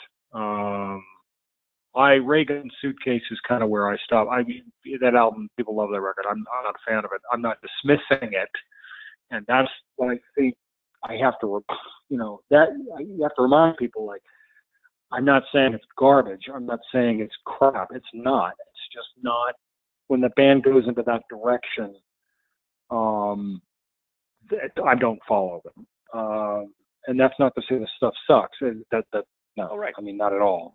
Um, I mean Steve Mehlman is absolutely astounding drummer.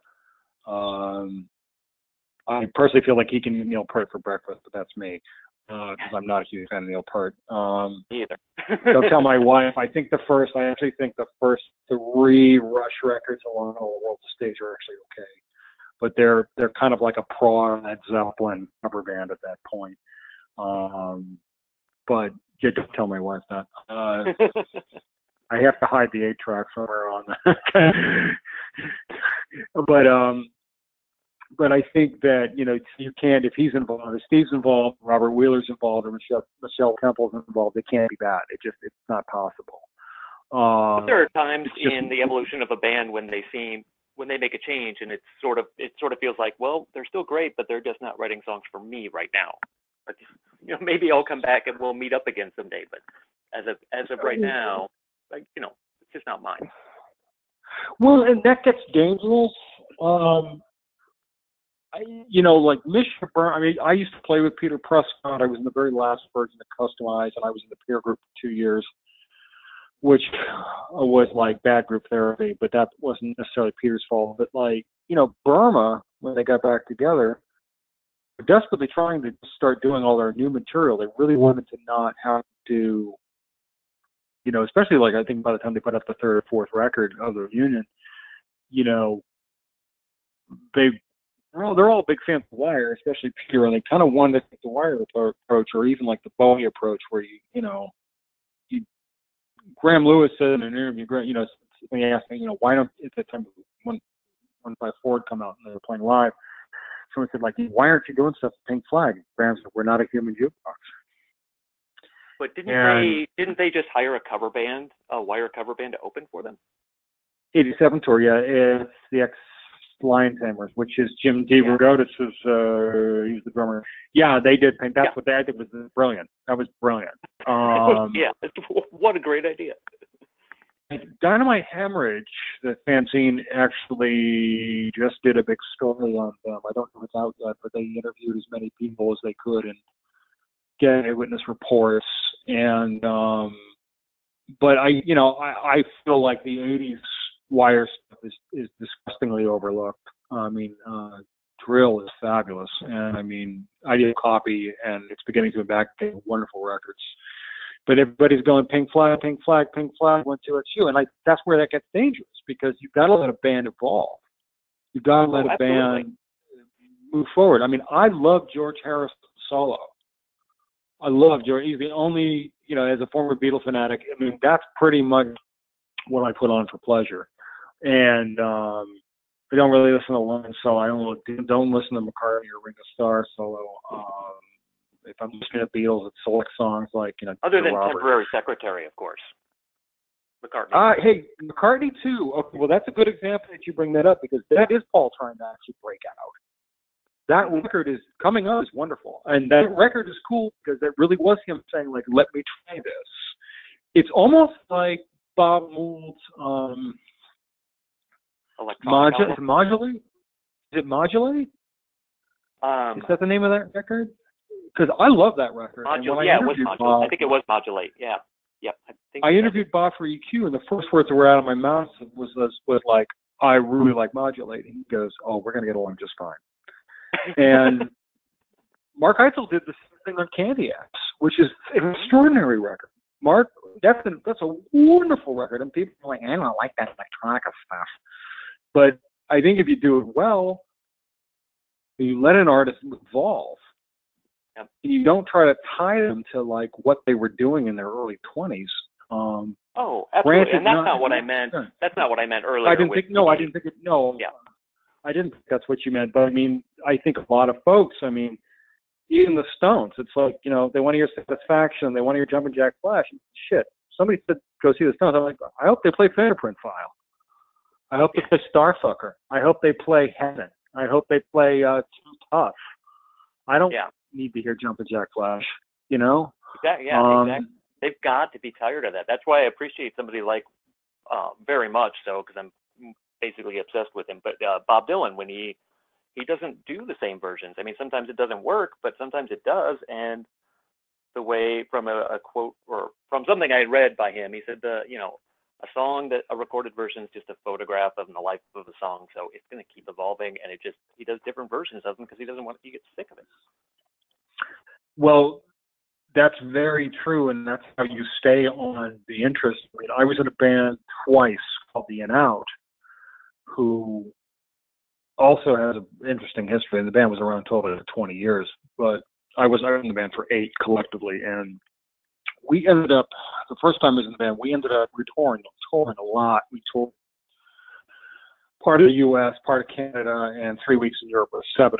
And we had developed an entire set of alternate versions of, of our of a lot of the songs we played. So we had one that we'd broken down a sort of a dub dub version. We had another one that we played what we called Providence style, which was kind of like you know bananas, and um, it was for fun, but it was you know yeah, it's to sort of break up the tedium. But you also sort of go into like again back to Wire and the Roxy Roxy Music Tour where not Roxy's crew, but sort of the Roxy organization felt like they were they needed they were having too much. Like the first set, I guess time they played, they played like 45 minutes, and they go, that's too much. The second time was 40, and then that's too much. But then they got like very little stage and like 30 minutes. So they, I'm sure you know this, like they attempted then to cram their 45 minute set into 30 minutes. and they would play faster and faster and faster and faster, and then very last song they would drop Heartbeat at its rarest speed. And uh, you know, listen to tapes from the tour, and it's pretty wild. I mean, that was that became their that became their mo, and how they dealt with the tedium was like, okay, how fast can we play the set tonight? How fast can we build up the rough that drops to heartbeat? How intense can we make heartbeat tonight? And that's always good too. And uh, Chris Gilbert says the way he got through the '88 tour was getting through the set to get the drill. The drill was kind of his relief, his relief. And um, you know, this to your average fan, this doesn't matter, and I don't blame them. It's boring. It's shop talk, but I mean, it's you know, it's interesting, but it, it you know, yeah, I think you can at least I can definitely respect what Ubu's doing. I just it's not for me. Like you said, it's not for me. But I'm never going to tell anybody it's garbage. And right, I would still go see them if they came through and just played the new stuff because there are um, there are bands where I think I think it was Nick Cave who last his last two albums were very different from anything I had heard from him, and I I didn't care for them the first time I heard them, but I went and saw them live, and now I love the albums because of how the performance went, and and I got a lot more out of it, and I was able to gain gain more kind of uh um I try to think of a uh, I kind of was able to digest the album through that experience, and now I love them both. So it can happen. I'm certainly Well- wouldn't still go see those. Well, that's a great point too, because if you think about um, bands who just don't translate on a record, um, I know them personally, so this might be a weird step, but I feel like Wussy's never been properly represented on the record. Yeah. Because to see them live is to like going is like going to church. Uh, the the three times I've seen them, it's like being it's like going to see like Reverend Al Green, who I have seen uh, in his in his uh, church, and um, it literally is like going to like a, a revival. I mean, the fans are insane. I mean, in a great way, but it's not blind hero worship. I mean, the music that they make is like mana for people. It's like it is a religious text that sustains them through this existence. And, and the only other time that I really experienced that was when I saw the Space Lady. Yeah. And you'd think you were at a Slade concert in '73 or Grand Funk. The way the audiences react.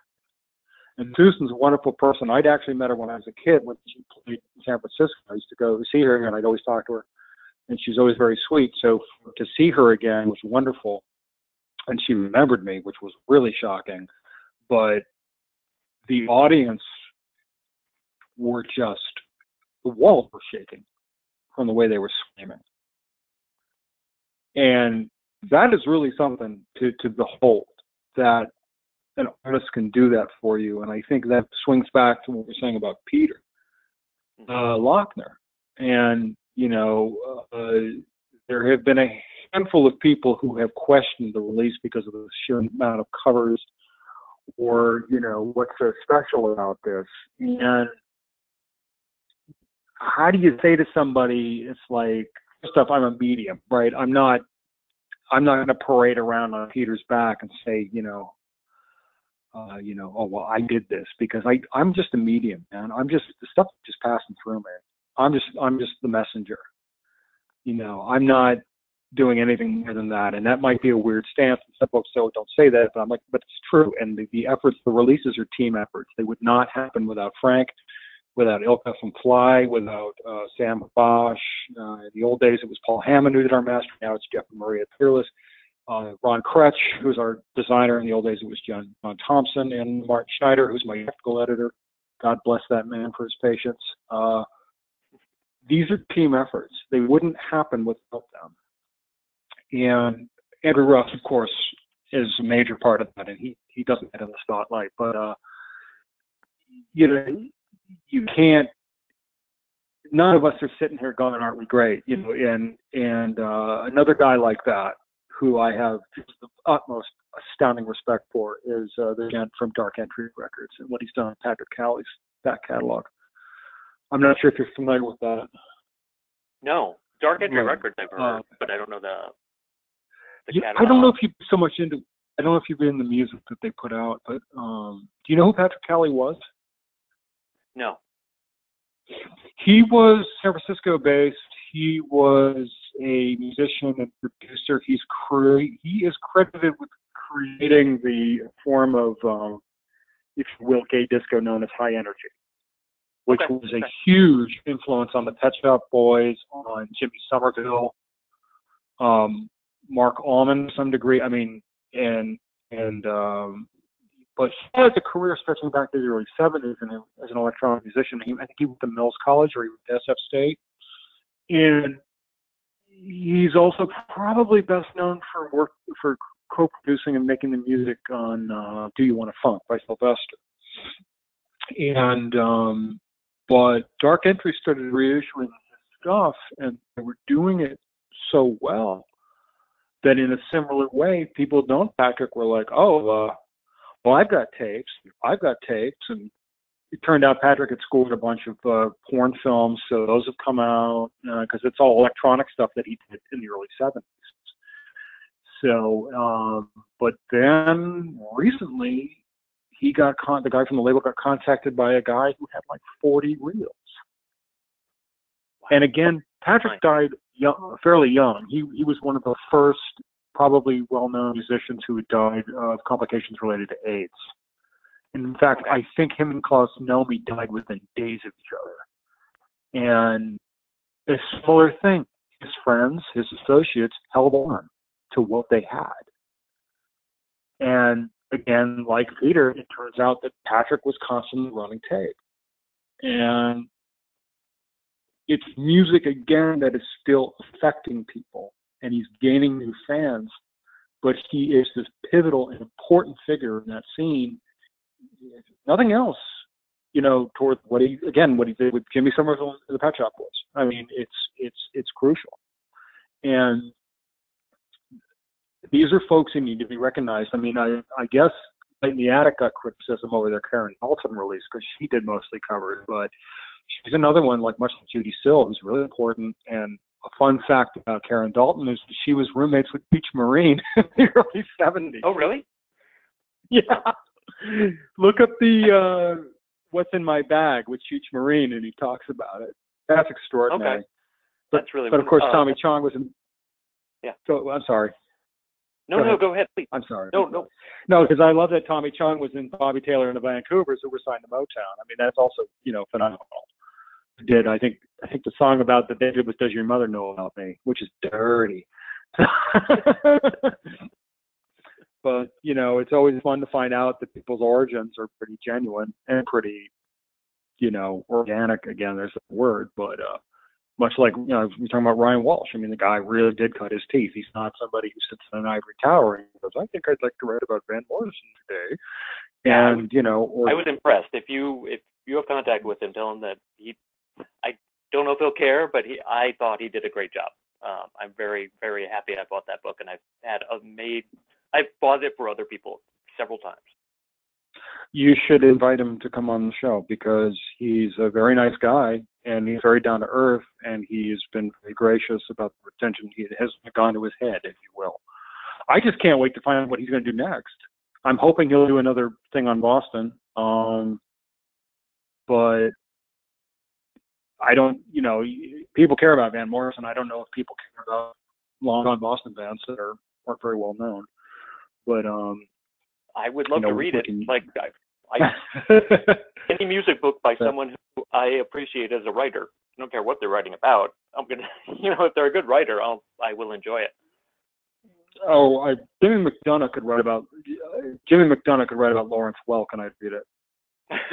Uh, I mean, Jimmy McDonough's books on Neil Young and Tammy Wynette are astounding. I do you know those? Have you read those books? uh, the Shaky is the Neil Young one. the yeah sh- that um I don't know the Tammy Wynette one though. Um, It's a, just amazing story. It's Did he do her story, but it's also did he do a Russ Meyer one too? Is that the same? He may have. I know he had one on this really bizarre filmmaker from New York who was like making not B movies but like Z movies, and um, McDonough is McDonough is one of the few writers that I'm aware of who can tell have him be part his own self be part of the story, and it not only works, but you're you're in the car with him, you're walking with him, you're talking with him. Barbara Iron, I mentioned her before. Barbara Ehrenreich can do that. Gina Arnold can do it. Um, but it's so hard to do. And when other people do it, a lot of folks who don't know how to do it, you know, you end up, you know, F you, you know, I want to read about your subject. I don't want to read about you. I don't care. I don't care if, you know, you shit your pants on the way there. I don't care. Um, but it's, it's, Lester Bangs does well, as does Peter Laughner. They both do it well. Uh, you know, if you choose to go, if you choose choose to go, it's probably one of the greatest pieces of rock and roll writing of the 20th century. Uh, and yeah, you're reading about Peter, but he makes you care, and I think that's the key, you know. And it's very hard to do, but it was a, you know, I don't think I think in some ways we didn't just lose a musician, but we lost a great writer, and I do argue the point that I think Peter was actually better than Lester Bangs in the way he was sort of able to connect with the reader at least from my perspective. I think Peter was maybe better at connecting with the reader. Lester's like a guy you meet at a party, and he tells you a story while you're standing there. Peter sits down with you, says, "Oh man, let me, let me. Oh yeah, man, I'll tell you. Okay, if you're the new modern lovers writer, I'll tell you. I feel you like know, yeah, there's a- Pe- Peter would be more likely to be, or from what I can gather, ad lib one of those, or just kind of off the cuff, and it would come out just as beautifully. Whereas I think Lester Bangs, as much as it appears that he's kind of doing it off the cuff, I think he actually did revise more, edit more than than people would probably uh, realize. Yeah, and I think, I mean, it's you know, it's ridiculous to do analysis of like folks who are long gone from this place, and you're going by what again that again here we are again with that quick persona and what put out there for the public, and we're not dealing with private. And sometimes the private is irrelevant to the public, and um, you know maybe you want to say like again, and here is this again, like Lester being raised a Jehovah's Witness might have you know informed uh, some of what he did later. I mean, you, you, of course, yeah, it, it can't not, but to make assumptions without talking to anybody about how much that may have played in. And I'm not talking about Jim Jim DeRogatis' book here, not at all. I'm just speaking in general. Is ridiculous. I mean, you know, was Seth Putnam a wild man because he was a good Catholic boy? I don't know. Uh, I don't know. I don't know. He was a good Catholic boy, loved his mother, and uh, his mother had a master's degree in anthropology. So, I mean, you know, who knows? Uh, Darby Crash was a was a rich kid apparently, but he didn't act like one. So you know, who knows? But um, we've been talking for over two hours, so I should probably ask you if you have any further questions for me. No, and um, no, I Um, I've gotten everything that that, and obviously a lot more than we were, um, than even we had hoped we would get. This has just been so wonderful. I hope I hope it wasn't too much of an No, taking up your your time. But of all the stuff that Go you ahead. guys found, what was what was the best thing that like what's the what's your pa- favorite Peter Laughner original that you had not heard until until you started putting this together? If that makes sense. Mm, either that really brief instrumental that's at the um, that's on the 45 that comes from the mystery tape, or yeah, I must have been out of my mind, which is from the mystery tape. My uh, favorite Peter Laughner original of all time is uh, down at the bar, aka in the bar. Um, both titles are correct. Um, I had never heard the version that's in the box set until we started doing this. That tape came from Robert Bensick. Uh, first time I heard that and Deb Smith's bass kicked in, I began sobbing uncontrollably because I loved Deb's playing. And again, it was another one of those moments where, you know, you just don't expect to be affected by the music. And that's the, the problem with getting deeply involved with this shit is because you become emotionally affected by it. I mean, I'm not a Vulcan. I'm, I'm half Danish, so the drama comes with it, and um, you know, it it it to find a tape that you didn't even know existed is really that can be a bit much. Thank Yeah, you, thank you and so thank much. everybody um, for getting this box set put out. It's amazing. I cannot stop listening to it. I love it. All right, I'll talk to you soon. All right, take care. One of the first songs that ever completely invaded my whole being was 30 Seconds Over Tokyo. My brother played it for me when I was maybe 12 or 13, and I've never looked back. It's a song that's never had an equal. Not the best song ever, but there's no other song that comes even close to accomplishing what that song does. It has the perfect sound, perfect pace, perfect instruments played at the perfect time, perfect singer, and perfect lyrics, and was co written by Peter Laughner. The first CD I ever purchased was Pere Ubu's Terminal Tower, and I played the first three tracks on that collection until the CD turned to mush. On that CD, 30 Seconds is sandwiched between two other reasons that Pere Ubu is one of the finest bands of all time Heart of Darkness and Final Solution. Final Solution has the absolute best studio guitar work of Laughner's brief career. I think I was amazed going through the Smog Veil collection is like how wide of influences he had. And he was such a good guitarist and whatever he played, I mean it really is pretty incredible that he he could synthesize all his influences. I don't think most people can do that as well as he did. No, it's great. And he could just go from style to style, whatever he felt like playing at the time, or maybe whatever would earn a paycheck. but it was, he could go from the blues rock to punk to new wave to whatever, whatever he felt like playing. It was even the stuff that sounds like he's emulating Bob Dylan. It's perfect. And uh, I think one of the the most um, fun things for me as I was going through the the interview with Nick was the process of getting all those tapes and cutting them down and what uh, just thinking about what that must be like to like totally give yourself to a project like that and you have you know this limited amount of time to totally represent somebody who who may never get another release like this ever the the kind of the power of of that it was pretty compelling it seemed like a job that I could I could love It's an incredibly important endeavor. And I don't know why you were so quiet during that interview, but I think everything I said you just cut out. you should probably do that for most episodes. so one of the things I kind of found fascinating about it, I started thinking about was what it would be like to be that archivist who got to like sit down and pick the the five records worth of music from somebody who may have a vast collection and how cool how fun that would be. So I was thinking like is there anybody that you could think of that is kind of deserving of this treatment or who you would actually like to be the archivist of? the issue would be like I never had any idea Peter Laughner had so much out there. Hmm. But if there, as far as people that I think would be fun to find out, and I think like Blaze Foley, there was a documentary about him not that long ago, and there seemed to be albums just sort of popping up every couple of years of like live recordings and home tapes and stuff. And I bet it seems to me that he was a a similar character, incredibly bright, really good writer, and kind of hard to be around sometimes. Yeah, yeah, definitely. What about you? The one person I was thinking of when I was thinking about this is Abner Jay.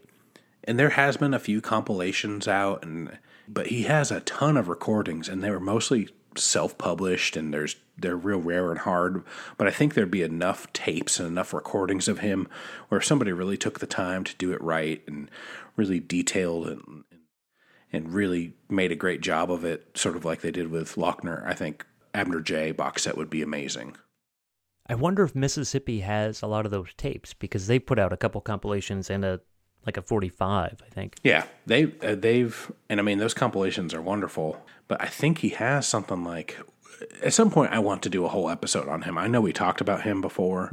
I would like to research enough to do a whole episode, but I think he has like something ridiculous like 40 albums or something. Now, some of them might be on tape Oh, wow. or something. Okay. Some of them might be self-distributed CDs. But he's got a ton of ton of music. Jeffrey Lee Pierce might be close. He had a lot more released than Laughner or and recorded than Laughner, Foley, Abner Jay. But he's probably there's probably some recordings out there. I would imagine. It'd Be fun to go through those. hmm I wonder if Chris Bell has a bunch of home recordings. Alex Chilton probably does. Too many. that would be like 25 LPs probably. be like the Columbia House thing where they send you all of them and you have to send back the ones you don't want or you end up paying for them. First one's a penny. What about we've talked about him before? Also, Angus MacLise. I don't know. Oh, yeah. whether I would want to sit through that and go through that, but he's got probably has a lot of interesting well, stuff. I want to say his widow, or maybe that one of the schools he went to, donated a whole suitcase of stuff they found to Buhara.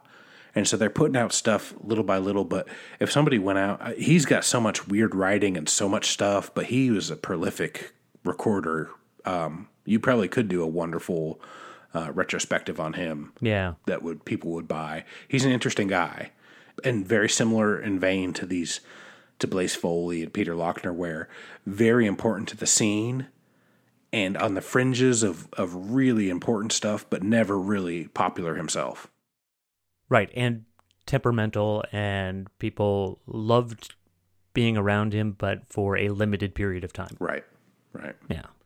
If anybody out there can think of other other people we're missing, because clearly we're missing others, like Skip Spence or something, but that seems like it's been done. And who knows if there's any, even anything out there. But Yeah. think if you think of anything, just let us know. I'd like to hear some more. I'm sure somebody's got some good ideas. That would be that would be a fun thing to to look into. Yeah, definitely. Well, I guess we should kind of kind of get on. We we need to say uh, thank you to Nick. There's a lot more stuff, a lot more great stories. We had to cut out a little bit for time, and we, we kept it as long as we could because there was so much good stuff. But we cut out some things. But um, such an interesting guy. I wasn't at the interview, you probably noticed, but um, I loved listening to it, and it was just kind of fun to hear the stories unfold, and, and really a fascinating project. Yeah, I'm hoping he can come on the show and actually maybe co-host a show with us rather than in interview format where he can present a turntable talk himself. It's he's a really fun person to to hear speak. Yeah, that would be that would be awesome. Yeah, super smart, uh, really articulate, good. He's just a nice guy. yeah so thank you thank you for his time and his support and and And to everyone at Smog Veil Records, oh yes great job. and you probably should go ahead and pick it up if you haven't i think we touched on it that they may not do another pressing because it was such a, a daunting pressing to begin with so if you want one i would go ahead and try to find one pretty soon It's absolutely outstanding. It's beautiful. Just everything, the way it was all put together, the liner notes is it's its own coffee table book. Everything is just couldn't have been done with more care and thought. what about social media we got any social media Yeah, we have Twitter and Instagram, Facebook. I think on Twitter and Instagram, our handle is at Highway Hi Fi Pod. Facebook, we're very easy to find. You can email us at highway hi fi podcast at gmail.com. And we're also part of the Pantheon group now. And in our show notes, there's a link to their site where you can find all the other great podcasts that are all music related. so please go visit pantheon listen to some other listen to some other shows there's some great ones our friend boris's um, love that album is part of the network and those are a lot of fun i really like the rock, rock and roll librarian Yep. Yeah, she's great. Really anything you listen to is pretty great. It's, uh, it's fun to listen to people who love music as much as we do. Absolutely. and uh, as always please go out and buy some records go to a live show just support something that has to do with money this week. Go grab that peter laughner box set before it's gone. It's worth it. But yeah get help some people who deserve it out. Yeah i think that's about it. We will see you next time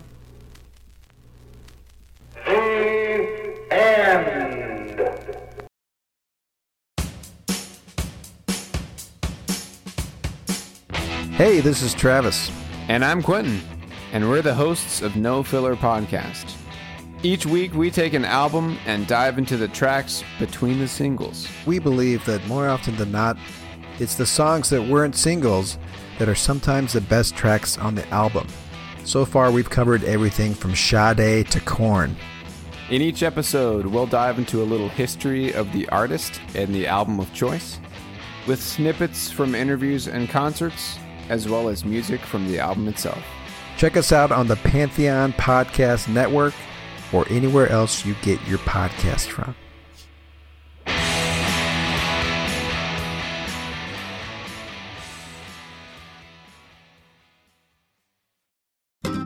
If you're looking to move out of your parents' place, you could really cut expenses by bundling your car and renter's insurance with Progressive, which is good because your little brother has gotten really territorial. You're blood related. You'd think it would be fine to share food in the fridge. I mean, who writes their name on every individually wrapped slice of cheese, Tyler? Still, you've got to admire the commitment. So bundle your renter's and car insurance with Progressive and use the savings to help you move out and have all the cheese you want. Progressive Casualty Insurance Company coverage provided and serviced by affiliates and third party insurers. It's NFL draft season, and that means it's time to start thinking about fantasy football. FantasyPoints.com features industry leading experts and prognosticators using proprietary hand charted data to help you score more fantasy points. FantasyPoints.com is the place to go for whatever kind of fantasy football you play. Whether you play fantasy football, daily fantasy sports, or do a little bit of everything, Fantasy Points has the meticulously researched content to guide you to victory.